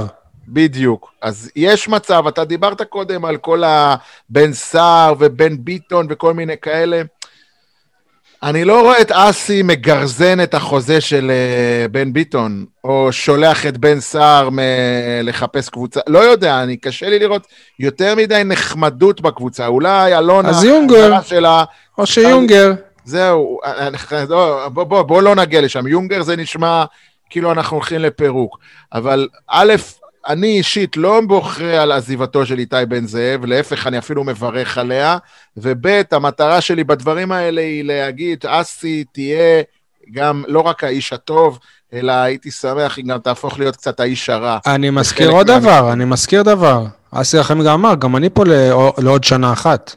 צריך גם את זה לבדוק. לא, אני קראתי מאז איפשהו שהוא כבר ויתר על ה... לא זוכר איפה. אולי בידיעות הנגב או משהו, לא זוכר בדיוק איפה, שמעתי את זה ברדיו דרום, שבין לבין הוא מדבר. ברור, נכון. הוא ימשיך פה, הוא ימשיך פה, טוב שכך. אצלי בטוח לא קראת את זה, בשנה האחרונה. לא, אולי אצלך בוואטסאפ, יניב, אצלך בוואטסאפ. דבר האחרון. על איתי בן זאב, זה מה שנקרא זאב זאב. כן, אשכרה. דבר האחרון, נקודה שעלתה לי גם על רקע דברים של שי, שכל שבוע מטפטף לנו את החזרה לטרנר. החזרה עצובה לטרנר. אוקיי, עצובה, או במידה מסוימת יש כאלה שיראו בזה גם איזושהי נקודת מפנה, אולי סוף סוף אנחנו מתחילים לחזור למקום הטבעי שלנו. זה כמו הספר של שי, כולנו מחכים שזה יקרה כבר. יניב, היום אתה חד קטר, או יותר נכון חד... ועוד לא הגענו לנטע סגל, בטח יש לו איזה משהו חדש לנטע סגל. חכה. אז אני מציע לכם להסתכל, גבירותיי ורבותיי, על אצטדיוני כדורגל בעולם בימים האלה של הקורונה. אתם יודעים, היו הרבה ניסיונות לדמות קהל וקרטונים וכל מיני דברים וירטואליים על המסכים. אני חושב שרוב המועדונים כבר הבינו שזה לא עושה את האפקט וזה חרטה, ופשוט התחילו לחסות... אבל זה נראה טוב, כן, לא, זהו, אוקיי. התחילו כן, לחסות את היציעים נכון. בפרסומות, בבד, כאילו, בניילון, לא יודע איך זה נקרא, פיבר, לא יודע איך זה נקרא, איזה חומר זה. פשוט יציעים שלמים, למה? כי המראה של יציע ריק, כיסאות ריקים, ריקים, ריקים, ריקים, ריקים, הוא עושה רע, הוא למשל מסר של אצטדיון ריק. ואם אתה שם פרסומת על כל היציע, זה מסתיר ככה. לא, עזוב את זה, אבל גם יש כאלה ששמים תמונה, שכאילו של אותו יציע מלא באוהדים, זה לדעתי הכי מושלם. זה בטלוויזיה. אני מדבר על מה קורה באצטדיון עצמו, שייקה. לא, אני לא חושב שזה רק בטלוויזיה. אני חושב שזה רק בטלוויזיה. לא, לדעתי זה באמת שלא. זה מכבי תל אביב כדורסל, הרימו... לא, מכבי תל אביב עשתה עם מסכים. אני לא מדבר על מסכים, תיקח תמונה כמו שאתה עושה את הפרסומת, אותו בד, תיקח תמונה של היציאה, ראיתי את זה בכמה מקומות, שהיציאה הוא אותו יציאה, רק מלא. לא יודע, אז אני לא אוהב את זה, זה בעיניי זיוף. מה שאני מציע פה רעיון, ויש לכם עכשיו פגרה שלמה להרים אותו, זה לעשות משהו מדהים, מדהים, מדהים, גם שיחזיר לנו את הרעב ואת ההתלהבות. לכו לארגון האוהדים של הקבוצה, תלכו למקלטים, תציעו משם את התפאורות הגדולות, הם שורפים, כן, אבל לדעתי בטוח נשאר משהו, או נשארו כמה, שימו אותם, תפאורה, אתה יודע מה, תן להם גם, לכו תעבדו לנו עכשיו על תפאורות חדשות. תן להם כסף אפילו. תן להם כסף, בואו תעשו לי שלטים, לפחות ליציע המרכזי של טרנר, שלא ייראה ריק ככה כל המזרחי. אבל הארגון מחלק. אז תן להם ככה בשחור. הארגון זה ארגון שכל השנה עובד בלי משכורת, זאת התקופה שהכי סבבה לא אמורה להיות. נכון, אבל אני חושב שדבר כזה שיבוא מהקהילה, שיבוא מהעיר, מהאוהדים עצמם, ולא עוד שלט פרסומת של איזו חברה, יעשה אפקט הרבה יותר מרשים ומרגש לקבוצה. אבל איך אתה חושב שישלמו את המשכורת של בן ביטון בהפועל תל אביב? עם השלטים האלה. אני רוצה לעדכן עכשיו, שאני נכנסתי בשביל משהו לאפליקציה של הפועל באר שבע, וזה לא להאמין שעדיין אריאל ארוש, כאילו כשאתה פותח את האפליקציה, אריאל ארוש שם כאילו מוכר את הבגדים. לא להאמין. איתי בן זאב יעזוב, אריאל ארוש יבוא במקומו. זה נכון, לא, אריאל ארוש עדיין יהיה כנראה באפליקציה הזאת. גיא חיימוב פרש שם כבר באפליקציה?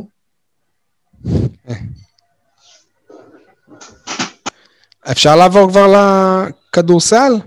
יאללה, בצד וחצי. יאללה. טוב, אחרי שביום רביעי שעבר הקבוצה, אגב, אנחנו ביום רביעי היום, אז ממש לפני שבוע, הקבוצה החזבה בגדול, והפסידה פעם שנייה העונה לעולה החדשה, הפועל חיפה, 101-91, ביום ראשון, סוף סוף, היא חזרה לנצח, 94-86 של בני הרצליה, דומיניק ווטרס, החדש, להט עם 21 נקודות כולל 4 מ-4 ל-3, שרי גריפין עוד משחק טוב, מבחינת נקודות 25, משחק אבל שלמען האמת מלבד הניצחון אני לא לוקח ממנו, יותר מדי עדיין בלי קהל לבגדה, הקבוצה לא נראית טוב, מה אתם חושבים? איפה אתם פה? אתה קורא לזה סוף סוף, אני קורא לזה סול סוף.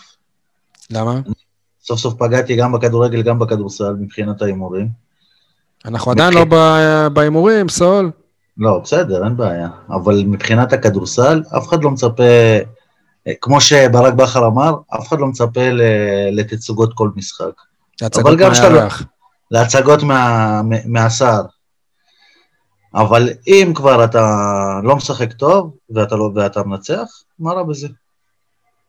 לא, שוב, כן, אז ניקח במשחק הזה את הניצחון, אבל הקבוצה, לא יודע, גם...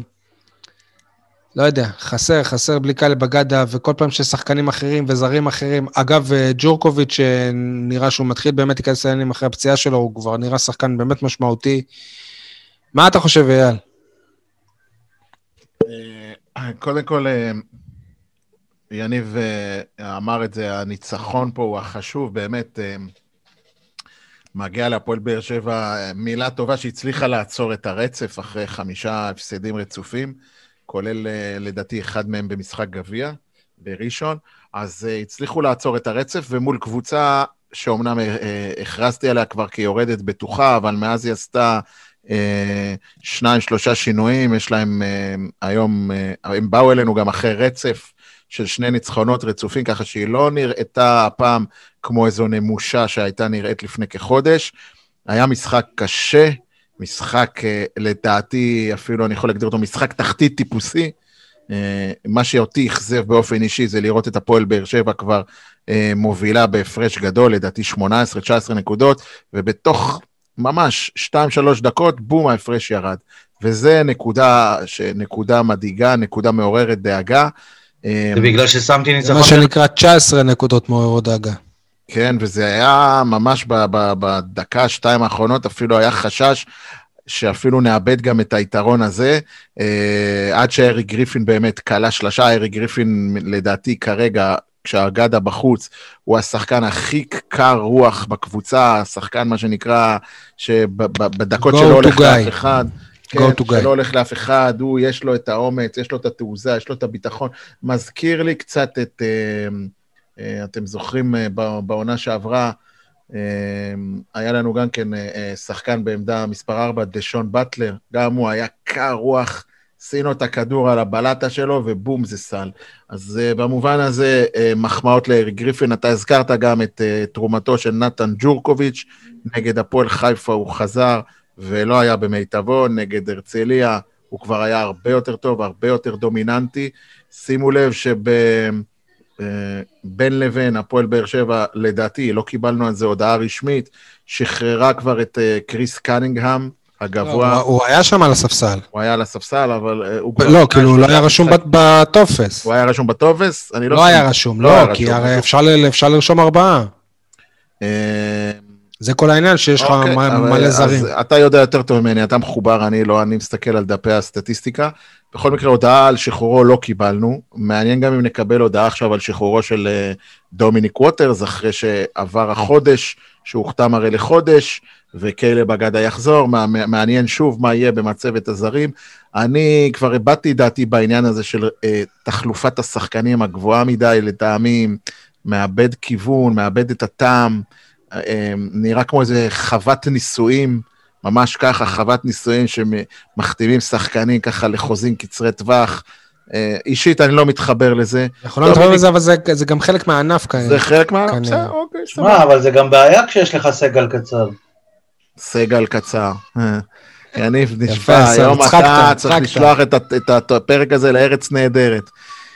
כן, על ההיעלמות של נטע סגל ושל תום מעיין, דיברנו בפרק הקודם, אני דווקא רוצה לציין לטובה, אני כבר אמרתי את זה, דומיניק ווטרס הוא רכז פיור, טהור, תסתכלו מה הוא עשה מאז שהוא הגיע לג'יימס בנקס, הסנטר, הגבוה, צעיר, ילד, ג'יימס בנקס ילד, לא לשכוח את זה, הוא יודע להפעיל אותו, אז נכון, ג'יימס בנקס, אני כנראה נצטרך להשלים עם זה, שהוא אף פעם לא יהיה סקורר גדול, אבל כשג'יימס בנקס מסיים משחק עם 8 נקודות, עם 10 נקודות, הנקודות הן די דומות גם, כאילו סוג של אותו מהלך, כן, הם סוג של אותו מהלך. הוא מפעיל אותו במקומות הנכונים, זה מראה שיש פה רכז, שיודע לעבוד, יודע כדורסל, שימו לב, דרך אגב, אני חייב לתת את הדוגמה הזאת, גם מתחום הכדורגל, זה בדיוק מה שעשתה מכבי חיפה אתמול. כל המהות של הכדורגל זה לקחת את שחקני הכנף, ושימסרו חיתוכים לכיוון הרחבה, ושם מישהו ידחק את הכדור. זה מה שעשה אתמול דולב חזיזה במחצית השנייה. שיגע אותנו. דרך אגב, גם הגול שלהם הגיע בדיוק מדבר כזה.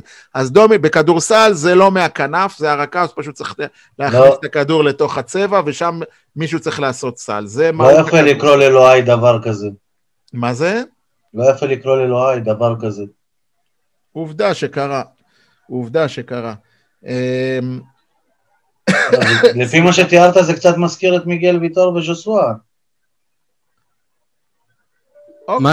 מה שמאכזב אותי שרמי אדר גם אמר איזה משהו כמו בסיום מצידי, שהוא אפילו איזה 8 זרים, כאילו זה חלק מה... בסדר, השאלה, ברור שרמי אדר מבחינתו לאמן גם קבוצה ב-NBA, שם אין הגבלה של זרים והכל שוק חופשי. שוב, פה צריכה לבוא לידי ביטוי הנהלת הקבוצה, פה צריכה לבוא לידי ביטוי מדיניות של מועדון, פה צריכה להיות אג'נדה ברורה, אנחנו מכירים... אני שואל, אם למועדון יש כסף להביא פתאום פוזר לחודש ופוזר לחודשיים, הרי זה עולה כסף, זה לא חינם. תשקיעו את הכסף הזה בישראלי בכיר.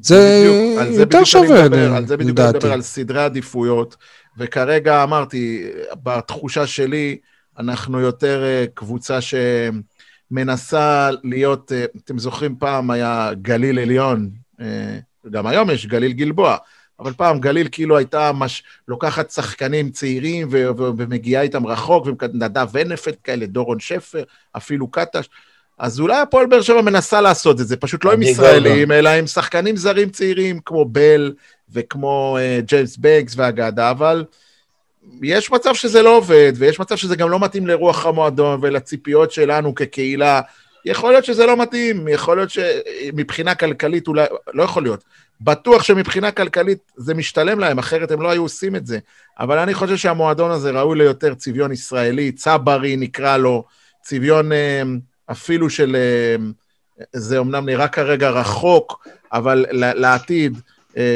צביון באר שבעי או נגבי, אין כרגע כמעט שחקנים, אבל לפחות אחד שיהיה פה, משהו שייצג את העיר. אנחנו לא חולמים אפילו על הנגבי עכשיו, כאילו אנחנו כל כך מדברים על ישראלי. אתה יכול לזוז קצת, כי אתה מסתיל את הפיר בחדר? כי יש מצב שאם היה ישראלי... יש מצב שאם היה ישראלי בכיר בארץ שהיה רוצה להגיע לבאר שבע בסכומים הגיוניים, הם לא היו רוצים להביא אותו? בוודאי שיש מצב כזה. גם בהפועל באר שבע כדורגל זה קורה. אם עמית שמחון בהפועל חיפה יכול להיות גם בהפועל באר שבע. שוב, אני אומר, לכל... את עמית שמחון הם הצליחו להביא. לא, הם הצליחו להביא אותו במימון שכר של חולון. יכול להיות שזה השתנה השנה. יכול להיות שהפועל חיפה הייתה מוכנה לשלם יותר. לא משנה, עמית שמחון זה רק דוגמה, זה לא שנתפסתי עליו ספציפית שאותו אני רוצה. זה לא הסיפור. בכל מקרה אני רוצה, מעבר לעניין הזה גם לציין, אני לא יודע אם אתם ראיתם בימים האחרונים את החדשות בענף הכדורסל, אני דיברתי פה על החשיבות של להביא ישראלי בכיר, אין לנו בעצם ישראלי צבר בכיר, עם כל הכבוד לכל המתאזרחים, הם אהובים, הם מקובלים, אני אוהב אותם. יאל, שלא יאשים אותך בגזענות. אין בעיה, זה פשוט להוציא את הדברים מהקשרם. אנחנו מדברים על כדורסל, גם במכבי תל אביב תמיד מדברים על העניין הזה שחייב, אפילו האוהדים של מכבי תל אביב תמיד, כדורסל אני מדבר, תמיד דורשים את הישראלי הצבר. שהישראלים הבכירים יהיו שם. וכאלה, בדיוק. אז אני חושב שאנחנו צריכים לפחות שיהיה לנו ישראלי צבר בכיר אחד. לא יכול להיות שהישראלי הצבר היחיד שיש לנו, עמית זיס, בואו. אנחנו אוהבים את עמית זיס, אבל אנחנו יודעים, הוא לא לידר בקבוצה, אני לא יכול להגדיר אותו ישראלי בכיר. מה שנקרא פרוספקט, הוא מישהו שאמור. פרויקט, יכול להיות שבעוד כמה שנים זה יהיה אחרת, אבל אז להערכתי הוא כבר לא יהיה כאן. אגב, אחרי שהוא פתח את העונה בצורה טובה, הוא נחלש. יכול להיות שזה גם במסגרת כל זה שיש מלא שחקנים חדשים. בסדר, אבל הוא עדיין שחקן מוערך ואהוב. אולי צריך להעלות אותו שוב לפוד, כי אחרי שהעלינו אותו הוא התפוצץ. נכון. אני רוצה להזכיר לכם, או לעדכן אתכם, שממש בשבוע האחרון, אתם יודעים, דומיניק ווטרס בא אלינו מנהריה. נהריה בכלל עוברת שינויים, ממש בימים האלה. בוא'נה, עכשיו קלעתי, ווטרס, נהריה, כאילו יש לו משהו עם זה. מה, עוד פעם... לא, אם היו קוראים לו ריברס, זה היה יותר טוב. אז חבר'ה, אז הרכז של הפועל חיפה, זאת שהפסדנו לה בשבוע שעבר, זיו בן צבי, רכז מצוין, נהדר, למידות של הפועל באר שבע, הוא יכול להיות אחלה. עזב את הפועל חיפה. כי אתם יודעים, הם החתימו... את רוצ'סטי. אז זיו בן צבי עזב, אפילו לא דובר על זה שהוא יבוא לבאר שבע, ובום, עבר לנהריה. אז במקום ווטרס, אז עכשיו הרכז השני של נהריה, ניב מסגב, שגם הוא רכז ישראלי, אחלה בומבון. תחשבו שהיה לכם היום את אדי כהן סבן, איזה מתוק, איזה דבר יפה זה. אז ניב מסגב, גם הוא אפילו לא בלופ הזה של לבוא לבאר שבע, אנחנו כאילו בעולם אחר, בגלקסיה. אבל לא דיברת על ישראלים. וניב מסגב עבר להפועל חולון, במקום יוגב אוחיון, שנפצע לאיזה חודשיים שלושה. אז אני אומר, אנחנו לא בסרט הזה בכלל, אנחנו לא בתמונה של הישראלים. יאללה, אבל תחליט, אתה רוצה עכשיו, מספיק שיש לו תעודת זהות כחולה, כאילו, אתה רוצה רק ישראלים? אכפת לי תעודת זהות, נו, יניב, זה לא קשור לתעודת זהות. אבל זה רק את השמות שרק בקבוצה שלהם מכירים אותה. אני רוצה שחקן שיהיה לב של קבוצה. אני לא יכול להיות לב של קבוצה ששחקנים באים והולכים וחותמים לחודש, ובאים והולכים וחוזרים והולכים. זה ככה לא מדברים עברית גם. ככה לא מפתחים זהות, ככה לא מפתחים... אני מסכים איתך, אבל גם כהן סבן לא היה ישראלי בכיר. אתה הפכת אותו לבכיר יחסי, דרך אגב, עדי כהן סבן, אני לא יודע אם אתה מכיר את ההיסטוריה שלו. בכיר אצלך. בגיל הנוער הוא היה נחשב לאחד הרכזים הטובים בגיל הנוער. זה כמו שעכשיו תביא איזה ליאל עבדה כזה, אוקיי? ואז כל השאר גבו.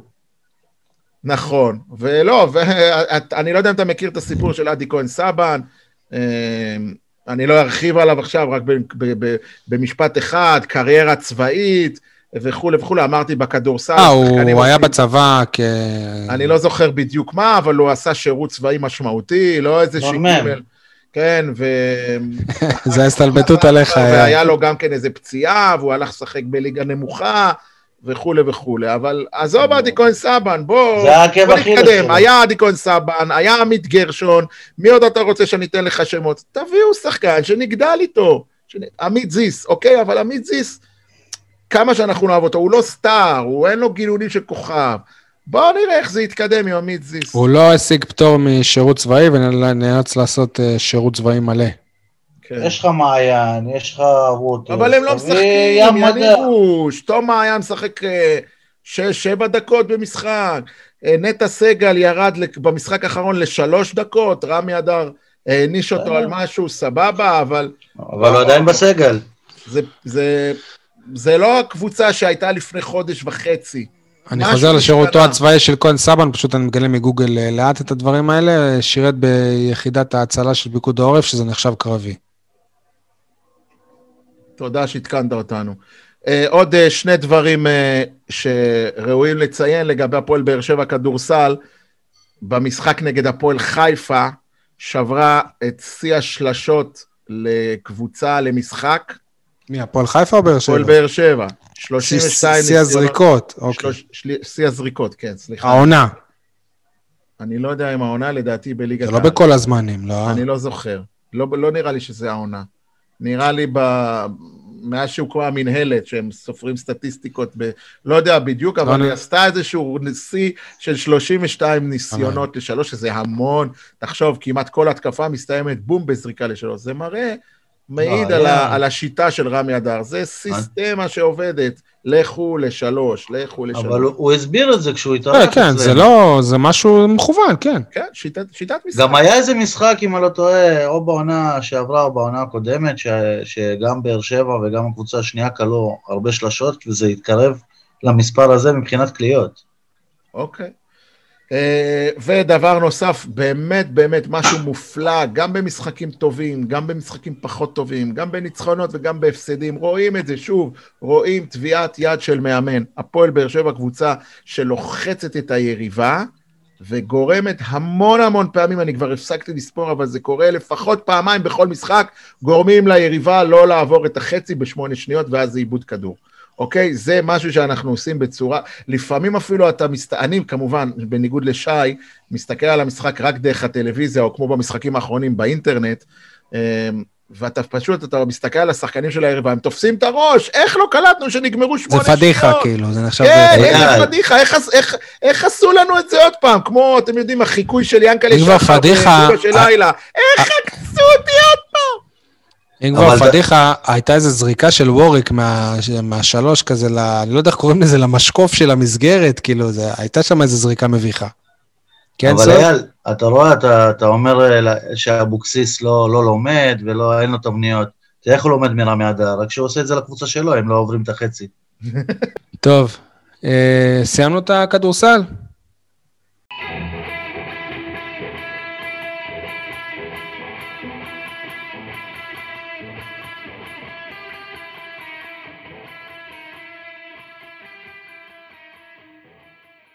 אנחנו נתחיל עם זרקור על, אבל נמשיך בכדורסל. אחד הסיפורים הכי, לא יודע, כששמעתי עליהם היום, אני לא ידעתי איזה הכי, לא יודע, מדהימים, מוזרים, איך שלא תקראו לזה. קבוצת הכדורסל השנייה של הנגב, לאורך הרבה שנים, מכבי שדרות, היום היא מנוהלת על ידי בוריס פריימוביץ', ובוריס כאן איתנו, ויחד איתו אנחנו נשמע על הסיפור המדהים, אז אהלן בוריס. היי, מה העניינים? מה שלומך? מעולה, תודה על הזמנה. אז בוריס, למי שלא מכיר, אני מתאר לעצמי שאחברי הכדורסל הם מכירים, אתה מוכר כסוכן שחקנים. נכון. כמה שנים אתה בתחום? 8 שנים, 7 שנים, משהו כזה. מה המומחיות שלך, לא יודע, זרים, ישראלים, מה, אני מתאר לעצמי שלכל אחד יש נישה כזאת. ההתמחות שלי זה לקחת את החבר'ה הצעירים שלא מוכרים, ולהרים אותם למעלה, להוציא אותם החוצה ולפרסם אותם, שהם ידעו וכל העולם ידע להם. זאת ההתמחות שאנחנו הכי אוהבים פה. בדיוק, באתי להגיד, כבר נכנסת לי ללב, אבל תן לנו דוגמה לשחקנים שעברו תחת ידך. בחורצ'יק, כמו שחקן, כמו גל שטרנברג, זה ילד שהגיע אליי, שסיים מחלקת הנוער בהפועל תל אביב, היה בקבוצה השנייה שלה, הגיע אליי הביתה, בחורצ'יק, צנום היה, ולאט לאט הכנסנו אותו לתלם, הבאתי אותו למכבי בת ים, מאון לאון, ואחרי זה שיחק בליצור נתניה בשנה שעברה ליגה לאומית, השנה הוא כבר מככב בפועל רמת גן, זה שחקן שבשנתיים האחרונות הוא גבר ב4 סנטים, הפועל תל אביב, שמו עליו עין, שהוא סיים את מחלקת הנוער, אף אחד לא שם עליו, לא הסתכלו עליו, והיום הוא כבר אחד השחקנים היותר מבוקשים שיש בליגה הזאת, והעתיד עוד זוהר כלפיו, ואני מאמין שהוא יהיה בורג מרכזי בליגת העל, בעוד איזה שנתיים. אין לך כרגע שחקנים ברמת ליגת העל? יש לי סנדי כהן ממכבי תל אביב, אנחנו הבאנו אותו לארץ, אני והשותפים שלי, יניב רוגי וארי קידר, המדהימים. זהו, אז אתה חלק מאיזה סוכנות כאילו? אני הבעלים של הסוכנות, יש לי איתי עוד חבר יקר שאני מכיר 40 שנה, הוא גר בארצות הברית ממיימי, קוראים לו יניב רוגי, הוא עושה לי את כל העבודה. תגיד אלי תביב. לא, הוא יותר מדהים. הבחורצ'יק הזה, עכבר כדורסל בכל רמ"ח איבריו, מסתובב ומכיר את כל היהודים שמסיימים את ליגת הקולג'ים, ויש בחורצ'יק נוסף, ירי קידר, בחור מיוחד, שלא הרבה מכירים אותו פה, אבל הוא עושה פה את כל העבודה השחורה, והוא מגייס לנו המון חבר'ה אמריקאים. יפה. וזהו. בוריס, עכשיו למה שנקרא לענייננו. אתה למעשה מנהל את מכבי שדרות. בדיוק. יפה. בדיוק. עכשיו, וזה שאתה מנהל את מכבי שדרות זה סבבה, הכל טוב, אבל מכבי שדרות כבר לא בשדרות. נכון. תספר לנו את הסיפור הזה. הסיפור הוא שמכבי שדרות כקבוצה מאוד מאוד עניינה אותי. אני מאוד רציתי להביא שחקנים צעירים שאין להם חשיפה, ואני רציתי לחשוף אותם לעולם הכדורסל, לליגה הלאומית, לליגה הארצית, שהמאמנים יכירו אותם. לצערי הרב, המאמנים לא עושים סקאוט, זה לא כמו בארצות הברית שבאים ועושים סקאוט, וידאוים, ולומדים על השחקנים, אין את זה. אני אמרתי, חבר'ה, בואו אליי, אני אחשוף אתכם. הם משחקים משבוע לשבוע, נחשפים, ככה הם מתגלים. העניין הוא שמכבי שדרות, אף אחד לא רצה להגיע לעיר שדרות. אף אחד מהשחקנים זאת הכוונה? כן, השחקנים. הבעיה שאין הרבה חבר'ה צעירים טובים באזור הדרום. כדורסלנים שיש איתם אופק. רגע, לא רצה בגלל עניינים של מרחק או בגלל המצב? אפילו הקסמים כבר לא רוצים להגיע לשם. לא. העניין הוא אין לי הרבה חבר'ה צעירים מאזור הדרום, יש הרבה מה לעשות איתם. ואני מאוד רציתי לחשוף את השחקנים שלי, שהם יראו אותם. עכשיו, לשדרות לא רצו להגיע לצערי הרב, רציתי להביא אותם לאזור יותר קרוב. זהו, אבל למה הם לא רצו להגיע לשדרות? מה, כי זה נחשב רחוק כאילו מהמרכז? זה מאוד רחוק, לא אטרקטיבי, לצערי הרב. השחקנים לא מתוגמלים בכסף, אז גם אין לי שום אינטרס פה להכניס אותם להוצאות כלכליות שלא לצורך, והבאתי אותם לאזור המרכז, הם מתגלים פה, ובשנה הבאה, אם הכל יהיה בסדר, אנחנו נוציא אותם החוצה לקבוצות יותר בחירות ויותר טובות. אז מה זה אומר, איפה המועדון פועל פיזית? אנחנו משחקים באזור יד בנימין, שקבוצת נחל סורק משחקת בה, ואנחנו קיבלנו בעזרתם את הביתיות, ואנחנו משחקים איתם, ואנחנו מסומכרנים עם אנשים טובים מהאזור הזה שם. רק כדי לסבר את האוזן, מכבי שדרות, מעבר למקום שלה בכדורסל, נקרא לזה, הכדורסל הנגבי, במשך הרבה שנים היא הייתה קבוצה בחירה פה, בליגה ארצית, כמעט על בסיס קבוע. הפועל באר שבע לא הייתה בעניינים. בוא נודה על האמת, גם במשך לא מעט שנים היא גם הקדימה את קבוצות העיר באר שבע, הפועל, ביתר. מיודענו ישראל ברוך אימן שם במשך שנים, אני בטוח שבוריס בקשר איתו רצוף. כרגע ספציפית שדרות בליגה ארצית דרום, הליגה השלישית, מקום אחד לפני האחרון, אבל אם אני מחשב נכון את אחוזי המשחקים, אתם כבר במקום האחרון, יש קבוצה אחת כמדומני שאחריכם, אבל עם שני משחקים חסרים, ככה שיש סיכוי גם ששדרות תרד לליגה א', וזה משהו שאני לא יודע אם בוריס לקח בחשבון כשהוא רצה לקדם את השחקנים. שנייה רגע, אבל עוד לפני שיכנס לעניין המקצועי שאייל דיבר עליו, אני רוצה פשוט להבין, מלבד השם, מכבי שדרות, אין שום קשר כרגע בין הקבוצה לעיר. והיושב ראש, אמיר אוחנה. היושב ראש, הוא איתי ואנחנו בקשר יומיומי, והוא יודע בדיוק מה שהולך. הבעיה שהעיר הזאת, הקבוצה הזאת היא לא מתוקצבת, על ידי העירייה. מה זאת אומרת? זאת אומרת, עיריית שדרות לא שמה נכון עכשיו שקל בקבוצה? בדיוק. עיריית שדרות, אותה זה לא מעניין, קבוצת הכדורסל. ולמה זה? כנדע שבכדורגל הם משקיעים כסף בנו... בכדורסל הוא לא משקיע. אמיר אוחנה אמר, או שאנחנו סוגרים את הקבוצה הזאת, או שההצעה שלי שהייתה, בוא נשמור את הקבוצה הזאת, את המסגרת, את השם, ובוא נתקדם עם זה הלאה, בוא נראה מה יהיה בשנה הבאה או שנתיים. אני מאוד מקווה שראש העיר ירצה לעזור, ירצה לקדם, ואני מוכן, אני היום מוכן לבוא ולשחק במכבי שדרות. אני רוצה לשחק. תגיד לי, איך קיבלו את זה? כי אני מתאר לעצמי, אמנם זה לא מועדון, אתה יודע, מפואר בכדורסל ישראלי, אבל במושגים של הנגב זה מועדון מפואר, כמו שאייל תיאר עם היסטוריה. אני מתאר לעצמי שיש גם אנשים שאכפת להם מהמועדון הזה, איך הם הגיבו לזה? איך הגיבו לזה בעיר, זאת אומרת, מלבד העירייה? אני לא כל כך יודע, כי אני לא תושב העיר. אני יודע שאמיר אוחנה היה מאוד בעד, מאוד רצה... רק שאנשים יבינו, כי גם אני בשיחה שעשינו מקודם, אני לא הבנתי, זה לא אמיר אוחנה מהפוליטיקה. נכון. אמיר אוחנה הוא היושב ראש, הוא מחזיק את העמותה שנקראת מכבי שדרות, הוא מחזיק אותה ביד רמה, בן אדם מדהים, שהוא מאוד רוצה בהצלחת הספורט בשדרות, הבעיה שנותנים לו ושמים לו הרבה רגליים, ולא נותנים לו לקדם ולהרים את הספורט בעיר הזאת. אוקיי, אז מה בעצם התפקיד שלך שם?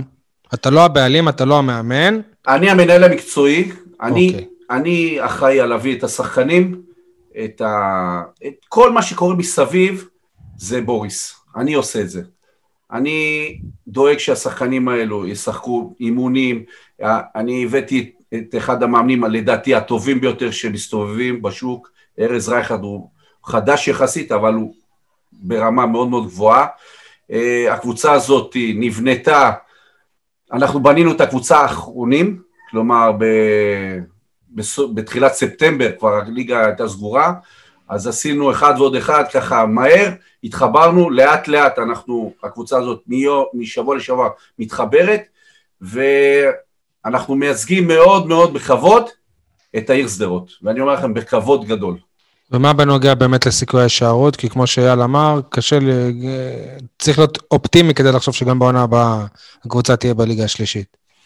אם היה לי היום עוד מנת כסף שהייתה מגיעה מאיפשהו, מאיזשהו מקור, שכרגע אין לנו אותו, אני מאמין עם חיזוק 1-2, יכלנו לעשות פה קבוצה, שיכלנו להתמודד פה על הישארות ואפילו להגיע לפלייאוף. יש לנו שחקנים מספיק טובים,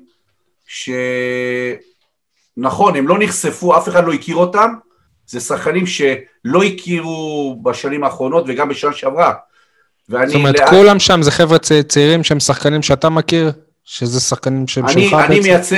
לי יש בסביבות 40 שחקנים שאני מייצג. העניין הוא שהשחקנים הטובים כבר נסגרו ובקבוצות בחירות.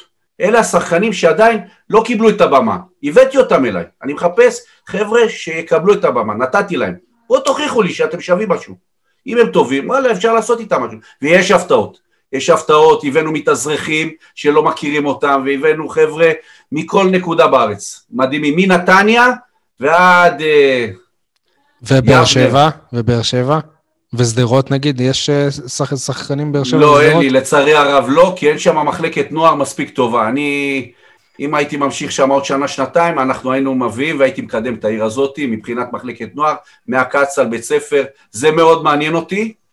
ואני מאוד ארצה את השיתוף פעולה גם בשנים הבאות, לעשות דברים יפים שם. בוריס, אבל יש שחקן בסגל מבאר שבע, נכון?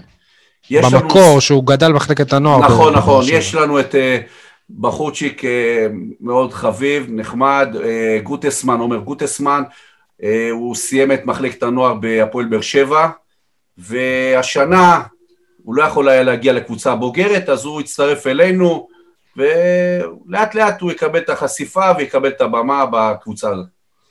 בוריס, תגיד, אני אזרוק פה איזשהו רעיון שאולי עלה בעבר, מה לגבי שיתוף פעולה עם הפועל באר שבע, כקבוצת בת, כקבוצת מילואים, כקבוצה שתממש את מה שאתה אומר, תגדל את השחקנים הצעירים, ולא נראה למשל את חן קראוניק מתייבש שם על הספסל באשקלון בליגה לאומית. קבוצה שתיתן לבן אייזנארט לשחק. אני, קודם כל... גם אפשרות. אז אני אספר עוד אנקדוטה. אני הצעתי לחן קראוניק להגיע אליי. דרך המשפחה, הם לא כל כך הביאו עניין, כי הם רוצים להישאר בליגה הלאומית, וזה לא מהכבוד שלהם לבוא אלינו. זה לא עניין שכבוד, אני חושב שכל שחקן הוא מעדיף למצות את עצמו בליגה שהיא כמה שיותר בחירה, כאילו ככה נראה לי. נכון, אבל אם אתה לא משחק, אז מה זה עוזר בעצם? אז בדיוק. אם שחקן שמשחק, יש לי דעה מאוד ברורה בנושא איך שחקן צריך להתפתח. הרבה מאוד מתנגדים לעניין שלי, אבל שחקן, אם הוא לא משחק, הוא לא יכול להיות שחקן. אם אתה מחזיק את הדגל ומקבל מנוי חינם ביציע, אתה לא תהיה שחקן בחיים. ואני אומר לכולם, חבר'ה, תבואו, תקבלו את ההזדמנות שלכם. בואו תוכיחו שאתם באמת שחקני כדורסל ראויים, אבל חלק לא מאמינים בסיפור הזה, רוצים להתקדם ולשבת בקבוצות בחירות, אין לי מה לעשות עם זה, אני הצעתי לכל שחקן שרוצה, הוא מוזמן לבוא אליי. היד שלי פתוחה ו-welcome. וחבל לי. אני רוצה כן, יאללה, אני רואה שאתה רוצה לשאול משהו. לא, תמשיך, נשאל בהמשך. מכיוון שאמרת שאתה גם, כאילו במסגרת העבודה שלך כסוכן, אתה חזק בעניינים של מתאזרחים, ארצות הברית שמגיעים לארץ. נכון. לנו נראה, כאילו אנחנו גם שומעים את זה מהפועל באר שבע ורואים את זה גם בשטח, שהרבה יותר קל להביא מתאזרח מארצות הברית, או אפילו לא יודע, משוויץ, כמו שיש להפועל באר שבע, מאשר להביא שחקן ישראלי בכיר. למה זה ככה? אתה כמישהו שמכיר את השוק משני הצדדים, גם את המתאזרחים, גם את הישראלים, למה זה קשה עדיין להפועל באר שבע אחרי 3 עונות, זאת העונה השלישית בליגת העל, עדיין זה סיפור קשה. קודם כל, מחלקת הנוער של הפועל באר שבע, עדיין לא הצליחה להגיע לרמות הגבוהות ולהביא שחקנים לקבוצה בוגרת. אני יודע שהחבר'ה בהנהלה והחבר'ה המאמנים הבכירים עובדים מאוד מאוד קשה, והרימו את המחלקה הזאת בשנים האחרונות כבר לקבוצות העילית, בכדורסל, במחלקות הנוער. אני מדבר אבל על חיזוק מבחוץ, כי באמת כרגע זה קצת קשה לייצר פה כוכבי כדורסל ברמה. בדיוק, עכשיו, המתאזרחים שמגיעים לפה, כולם אומרים, המתאזרחים לא בסדר, לא בסדר, לא בסדר. אבל המתאזרחים, בואו לא נשכח דבר אחד, הם חבר'ה יהודים, כמוני וכמוך, אני גם עולה חדש, וכל המדינה הזאת עולים חדשים. אני לא מבין מה עשו עליהם עליום, וחלק מהם גם חבר'ה שבאו לפה, וההורים שלהם הם ישראלים לשעבר, ולא נותנים להם לשחק פה. אני אסביר לך מה, זה לא באמת בעיה, נקרא לזה, כאילו מה, אני פשוט, אין לי בעיה המתאזרחים, להפך. אבל אני מחפש כמישהו שהוא גם אוהד של הפועל באר שבע, הרבה יותר קל לי כאוהד, מה לעשות, להתחבר עם מישהו שהוא פנים שהוא מוכרות בכדורסל הישראלי, מישהו שמדבר עברית, מישהו, אתה יודע, שיכול גם להישאר פה שנים ולהפוך לסמל. עכשיו שלא ישמע, אני מת על בן אייזנהארט, אני מת על ספנסר וייס, כאילו, זה לא היה כזה, אבל אנחנו רוצים את הישראלי, כי אני חושב שלכל קבוצה בליגת העל, תקן אותי אם אני טועה, יש איזה ישראלי בכיר. נגיד, למשך תקופה בעונה שעברה, היה בהפועל באר שבע את עמית שמחון, אני מדבר על שחקנים כאלה, אני לא מדבר על כספי וליאור אליהו, בסדר? אבל שחקנים בלבל הזה, למה בהפועל באר שבע אין? אני לא רוצה לדבר בשם של הפועל באר שבע, לא, אבל אתה מכיר פשוט את השוק. נכון. הכל פה זה ביקוש ועצה, לדעתי, ואני יודע שההנהלה עובדים מאוד מאוד קשה מאחורי הקלעים, בשביל להביא את כל הישראלים, הם מנסים להתחרות איתם, אבל כנראה לא כל כך הצליח השנה הזאת, אבל אני יודע בוודאות שהם רוצים להביא לפה ישראלים ולהרים אותם, ושגם הקהל יתחבר אליהם. אבל הכל זה עוד פעם, זה כסף, וכסף, ויכול להיות שמציעים להם במקום אחר 5 שקל יותר, אבל הם ילכו לשם. זה הבעיה. אין פה את הזהות, כמו לפני 30-40 שנה, של שחקן שגודל וממשיך שנים על גבי שנים.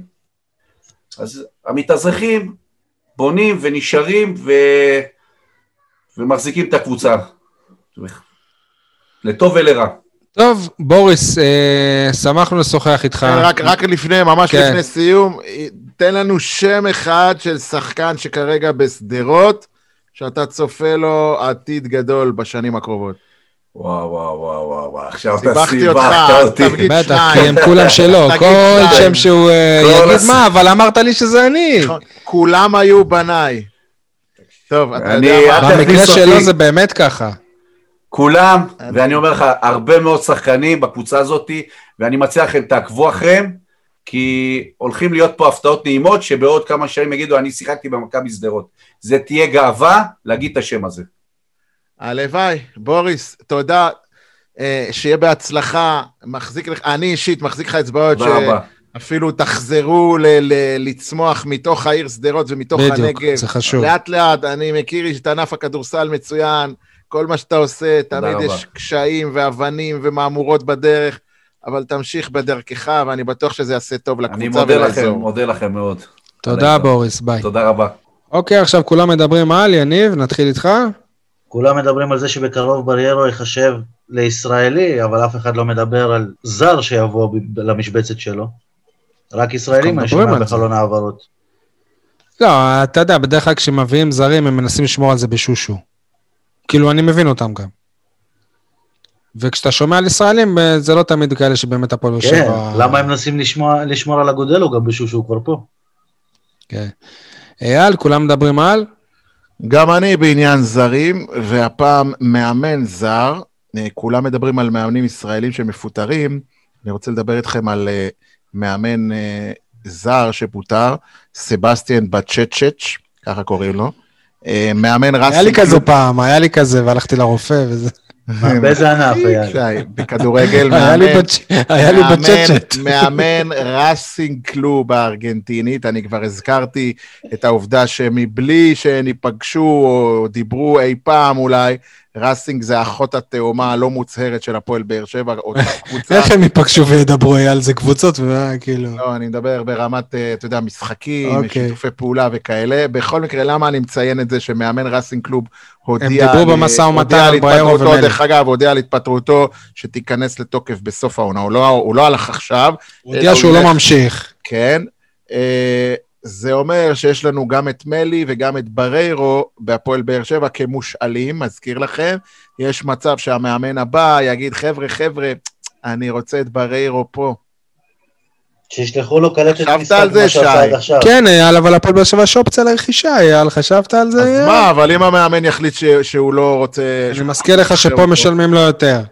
לא יודע, ואם המאמן הבא יחליט משהו אחר, אין לי מושג. טוב, נאחל בריאות, נאחל לבצ'צ'ת בריאות. אם אבוקסיס יתפטר ובצ'צ'ת יבוא לאמן פה.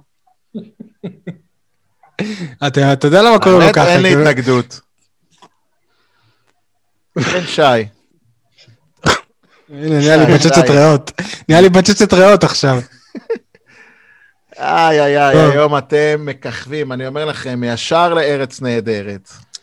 כולם מדברים שלי הוא קצת שונה, אוקיי? זה כולנו מדברים על החיפוש שלנו כאוהדי הפועל ירושלים בכדורסל, על פנים ישראליות, דיברנו על זה עכשיו, ובמקום זה תומר ירון חושב שאנחנו, לפחות אני, גזענים שונאים מתאזרחים.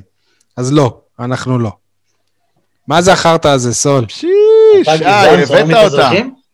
מה? שאתה גזען שונא מתאזרחים? כן, סול. בעונה שעברה זה הייתי אני, העונה הבאה זה אתה, אייל? שי, אם תרצה, אני רוצה להתייחס לדברים שלך, ספנסר וייס, שחקן אדיר, אחלה גבר גם, רואים עליו שהוא אחלה גבר. נתן ג'ורקוביץ' גם כן הזכרנו, הוא גם כן במימדים שלו, בנתונים שלו, אחלה מתאזרח, אחלה שחקן, באמת אני מעריך אותו. מה זה קשור? גם ווריק הוא... גם ווריק שחקן נהדר, אבל העונה ווריק קצת לטעמי בירידה, קצת חלש. לא עשינו קמפיין לבן אייזנארט. על חברנו, בדיוק, על בן אייזנארט בכלל, אנחנו הפלגנו פה בפרגונים ותשבחות ואהבות, אז להגיד שאתה גזען, מה אני אגיד לך? זה... לא, אבל יש לו את זה.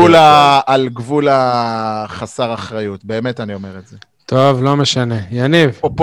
פופוליסטי נקרא לזה. מה החרטה הזאת לא הייתה רב עם ז'וסואה באמצע משחק? עכשיו אתם תגידו בסדר, גם ז'וסואה רב עם לא הייתה באמצע משחק. רק אם לא הייתה? כן, אבל... הוא גם רב עם מטפלד, המאמן של נתניה. לא, אבל אני רוצה לקחת רגע את הצד של... לא עייד. אמרנו כבר שבזמן האחרון זה נראה כאילו זה קצת עלה לו. כאילו אם לוקחים את מה שז'וסואה עושה, לעומת מה שהוא נותן, ולוקחים את לא עייד... שני משחקים אחרונים לא הייתה נהדר. נו, מה זה... סול, אתה אומר כאילו שאסור לריב עם ז'וסואה, כי ז'וסואה הוא ממש טוב ולא הייתה פחות? לא, זה לא מה שאני אומר. אני אומר שלא הייתה צריך להכיר בזה. אתה גזען, סתם. אני אומר שלא הייתה צריך להכיר בזה, שבאה לבית של הקבוצה הזאת. ז'וסואה, לטוב ולרע. שיסתום את הפה. אוי, נו, באמת, סול. שיסתום את הפה, בסדר. תמשיך. אגב, אני אמשיך לקדש את ה... מה זה הדבר הזה? לא תפקידך להעיר ללא הייתה בכלל. תפקידך לשחק כדורגל, המאמן צריך להעיר לו. אם אתה מפרק את ה... אתם ראיתם גם איך הוא כעס על יוספי שלא מסע טוב. ברור, זה דברים שלא מקובלים באף קבוצה אצל אף מאמן. מי הקפטן של הקבוצה? מיגל. אוקיי, אז קודם כל... שכחת? לא היו אחד הקפטנים. נו, אז אדרבה.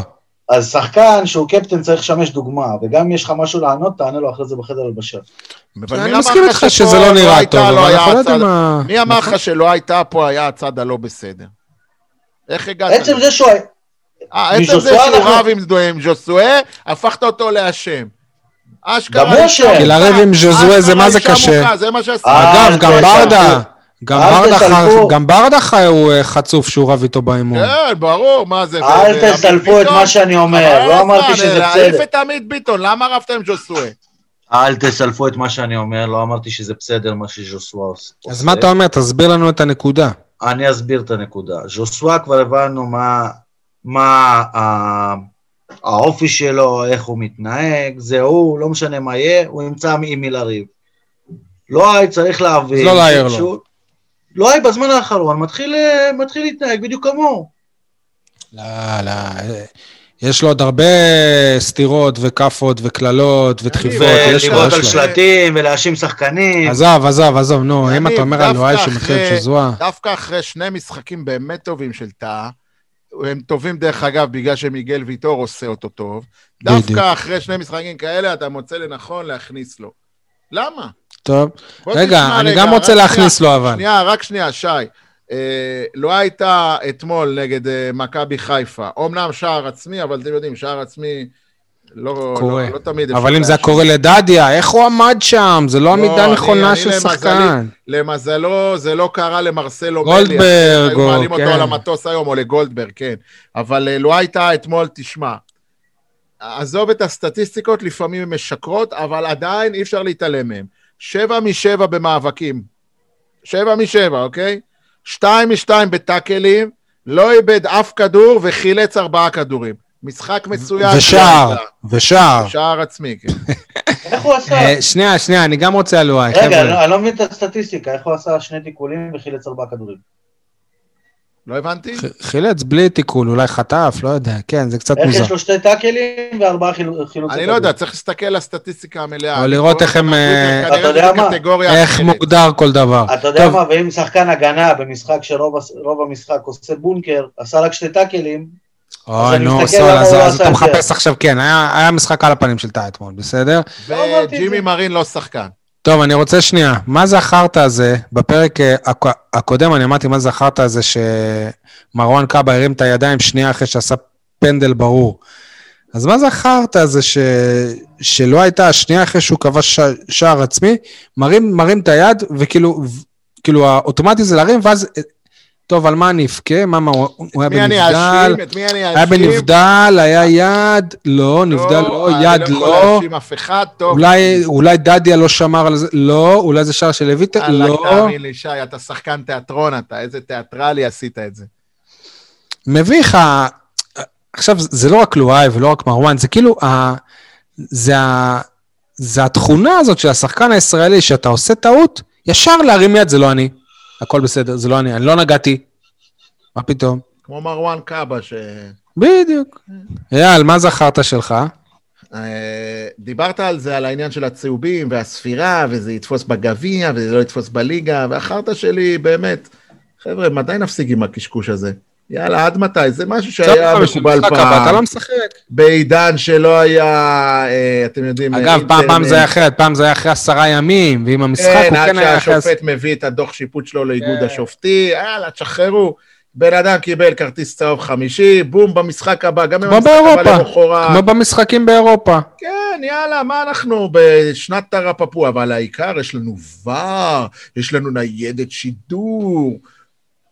חרטנו, הכל חרטנו. טוב. יאל, אם כבר דיברנו, אתה לא רוצה להגיד את הסטטיסטיקה של תא בשערים עצמיים? מה? לא שמעתי? דבר בכל. הסטטיסטיקה של לואי בשערים עצמיים. הוא הולך על הראש של תא עכשיו, זהו. נו, מה איתו? אתה נתת את הסטטיסטיקה בטוויטר. שער על השער העצמי השלישי שלו. כאילו זה הרבה שערים עצמיים. לא, זה הרבה השערות. יש לי תחושה, בלי לבדוק, שלאפריים דוידי ולשלמה אילו, זה כל אחד מהם יש יותר. אני לא טועה, אתה רשמת את זה. ציוץ, אבל לא קראת את הציוץ. מקום ראשון זה שלמה אילוז, עם 8 שערים עצמיים בקריירה, אבל גם שיחק איזה 16 עונות או 17 עונות ברציפות. ובגלל כל החטאים האלה, הוא חזר בתשובה אחר כך.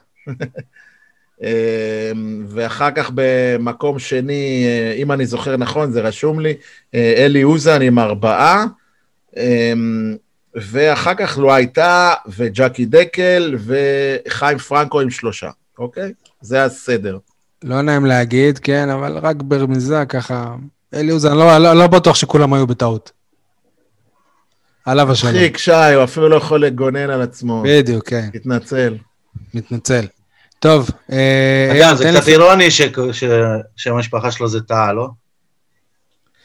שי, מה עם דוח הפציעות של הפועל באר שבע? אי אפשר להגדיר אותו כחרטה? זה חרטה, כן, כי פעם הם עושים דוח פציעות ופעם לא. יש פצועים. ואולי הם חבר הדוח פצוע באותו רגע. יש, כן, אבל הם לא מוציאים דוח. הם מוציאים פעם בחודשיים דוח. התחלתם במסורת יפה. לקחתם איזו יוזמה טובה שנותנת מידע חשוב. לצערי, במחלקת הדוברות כרגע של הפועל באר שבע, מחלקת הדוברות של הפועל באר שבע, אין לצערי כרגע שום יד מכוונת. הדוח הבא יוצג... כי ככה זה, כי ברור שאם עושים דוח, אז אתה חייב להתקן כל הזמן, או לא יכול להיות שפעם אתה מעדכן על האולטרסאונד של שחקן, פעם אתה לא מעדכן. מה קורה? התקנת על האולטרסאונד, עכשיו אתה התקן... אין אחידות. לא, אז תעשה נניח יום קבוע בשבוע, או לפני משחק. אגב, אפילו לא צריך להפיץ אותו לעיתונאים. כולם ידעו, באתר של המועדון יש דוח פציעות בכל יום ראשון. אחרי שרואים את אריאל הרוש, תראו את הדוח פציעות. כן, וגם אם יש דברים שהם לא סגורים, שהם לא, נניח, אתה יודע, יש שחקן, סתם דוגמה, עוד לא יבחנו את הפציעה שלו, אז תכתבו, הפציעה עוד לא הובחנה, נעדכן בהמשך, מה? לא מסובר. בפעם הבאה שהדוח יוצג, זה יהיה בלייב פייסבוק עם איתי בן זאב, עם האודים. יפה. טוב, יאל, תן לי פרגון לקולגה. פרגון לקולגה, אתה רוצה? איכשהו יצא שנשאלתם אותי מפינת דש עם שיר, אני מבין שהטעם המוזיקלי שלי לא לטעמכם, ונתתם לי ככה, הלבשתם עליי את הפרגון לקולגה, למרות שאני... איך תגיד שאנחנו גזענים? לא, אייל שינה את זה לפינת פרגון לידיעות הנגב. כשמגיע, אז מגיע, אבל יניב, בלי להיות שר עין, אני הפעם לא נותן פרגון לקולגה, לידיעות הנגב, אלא דווקא לאיציק זוארץ, כתבנו בדרום, שהפך להיות מבזקן, מגיש חדשות, בערוץ הראשון. מזל טוב. נכון, יפה. אחלה פרגון. ציטוט השבוע, סול, זה אתה. טוב, אז ציטוט השבוע מגיע מאור דדיה שראינו אותו בעיתון 7, והציטוט הולך ככה, כאילו זה לגבי הזימון הראשון שלו לנבחרת ישראל. התקשרו אליי ב8:00 ועדיין ישנתי. אחרי 5 שיחות חברה שלי העירה אותי, עניתי ואז אמרו לי תהיה מוכן, אוספים אותך ב8:30. תרגנתי מהר ולא ידעתי מה קורה. עכשיו זה הזכיר לי את דוד רביבו שעשו דוקומנטרי כזה. שב-11:00 הוא קם. שב-11:00 הוא קם עדיין וזה. יניב, אבל אתה לא יודע אם זה היום אחרי משחק וזה. לא משנה, אתה שחקן גם שאין לו אימון. יניב, זה לא נכון, אתה מדבר פה ממש מברות, כי גם שחקן זה חשוב שהוא ישן וינוח, ואם אין אימון בוקר הוא לא צריך לקום ב8:00, אין לו ילדים, אין לו זה. מה זה ישן? שחקן גם חשוב שילך לישון ב8:00, כמה הוא צריך לישון? 12 שעות? עזוב, סול, נו, אני די בטוח שגם ערב לפני זה היה משחק. אבל אתה גם צחקת מהציטוט, שי. כי הסיטואציה היא מצחיקה, אבל אני לא יכול להאשים אותו בה. בסדר, אתה יודע, אני באותו רגע שקראתי את הציטוט, אני שומע כזה, את הקוקורים מצייצות, את הקוקוריקו. כן, אחלה ציטוט. בסדר. אגב, הנה, בואו, תשמעו סיפורים באותו נושא. אני בצבא, אני מפליג איתכם היום בסיפורים עליי, זה... בצבא, היה מן קטע כזה, היה לי טלפון, כאילו, הייתי חייב להיות זמין לטלפון 24/7, אז בחדר שינה שלי גם היה את הטלפון, לא פלאפון, אלא הטלפון הקווי הצבאי. והיום מתקשרים אליי, ולפעמים מוסרים לי הודעות ממש חשובות, כאילו הייתי במתקן מעצר של פלסטינאים, אז לפעמים, בלילה פתאום אני מקבל טלפון מהאנשים מהשב"כ, תשמע, מחר בבוקר אתה יכול לשחרר את זה וזה. עכשיו, אני, יש לי בעיה, בלילה כשמתקשרים אליי, אני לא זוכר על מה דיברתי. אז היו בקרים שהייתי קם, יאללה, אמרו לי לשחרר מישהו, את מי תשחרר? תחשוב איזה סרט זה. לך עכשיו תבדוק, וגם בשב"כ, זה לא שאתה מרים טלפון לשב"כ, כן, את מי אני משחרר. זה לך תחפש עם מי דיברת בשב"כ, ופה ושם, אז היו לי קטעים כאלה. אייל, אתה מבין, אני ואתה מכירים קצת את שי, אתה מבין איך הוא הפך להיות אהוב האוהדים? שנינו יודעים שהוא כותב כתבות בלילה. איזה רמז. בגלל זה הוא כותב אותם בלילה, כי אם הוא היה צריך לעשות את זה בבוקר, הוא לא היה זוכר כלום. אתה קולט אבל שהוא כותב כתבות בלילה, ואז קורא אותה בפעם הראשונה בעיתון בבוקר? אבל אני מדבר עם אנשים בבוקר, וכותב את זה בלילה. זה לא שאני מדבר איתם בלילה וכותב את זה בבוקר, פה הבעיה, אם זה היה קורה פה הייתה הבעיה. ואז נתקל בציטוטים בפעם הראשונה בבוקר השני. טוב, זה היה פרגון לקולגה, ציטוט השבוע גם עשינו, סליחה, אימורים ולוז, יניב הפגיז השבוע, אייל בטבלה 31 נקודות, יניב 28, אני 23, אין לנו על מה לאמר, כי הכל ככה פגרה, נגיד איך אומרים, הפגרה טובה לי. כן, אז כמו שיאל אמר, השיר יהיה של סול, אני מתחיל. הטוב הרב ואחותך של טונה ושלום חנוך. אני רוצה להקריא לכם את הפזמון. חיים בגדול, אבל כשיקבלו חשבון בסוף הארוחה, הם ימכרו הכל, את הטוב, הרע וגם את אחותך. ואם כבר טונה, אומרים שהדג מסריח מהראש. להתאמן מותר, לשחק בלי קהל אסור, זה כבר לא רק מסריח, הספורט שלנו נרכב.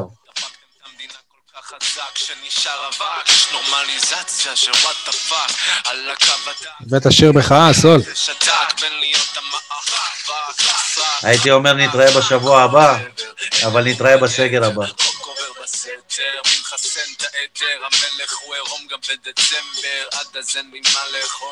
חיים בגדול, אבל שיקבלו חשבון בסוף הארוחה.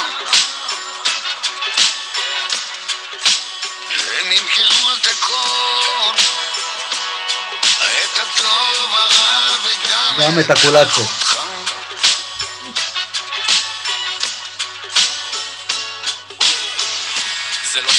זה קודם היה לי פשוט לחיות פה. בפרק הקודם שדדתי בנק בשביל קניות. בואו נגיד שהאילו חלה כדין כמה זו מלחמה, וניר דנן יקיר וכספי כבר הכינו פופקורן. מאז אותה סחרחורת אני לא מקשיב לדוקטור. אבא של המדינה פשוט שכח אותי באוטו. חושב שהוא מדהים כי הוא מפצה אותי עם שוקו. אז רגע בוא נבדוק טוב טוב מי ישיר, מי ישיר, מי שמוכר אותך בשביל איזה נזיר. אנשים במערבים למערבים אתה ככה מרעישים, ולא השקתם יד אבל שלחתם פרשים. ככה שאני מוכן לכל התרחישים, ככה אני מרגיש ואיך אפשר להאשים. כשסוגרים לנו את הספיקרס ורוקדים שם בקומה 50. חיים בגדול, אבל שיקבלו חשבון.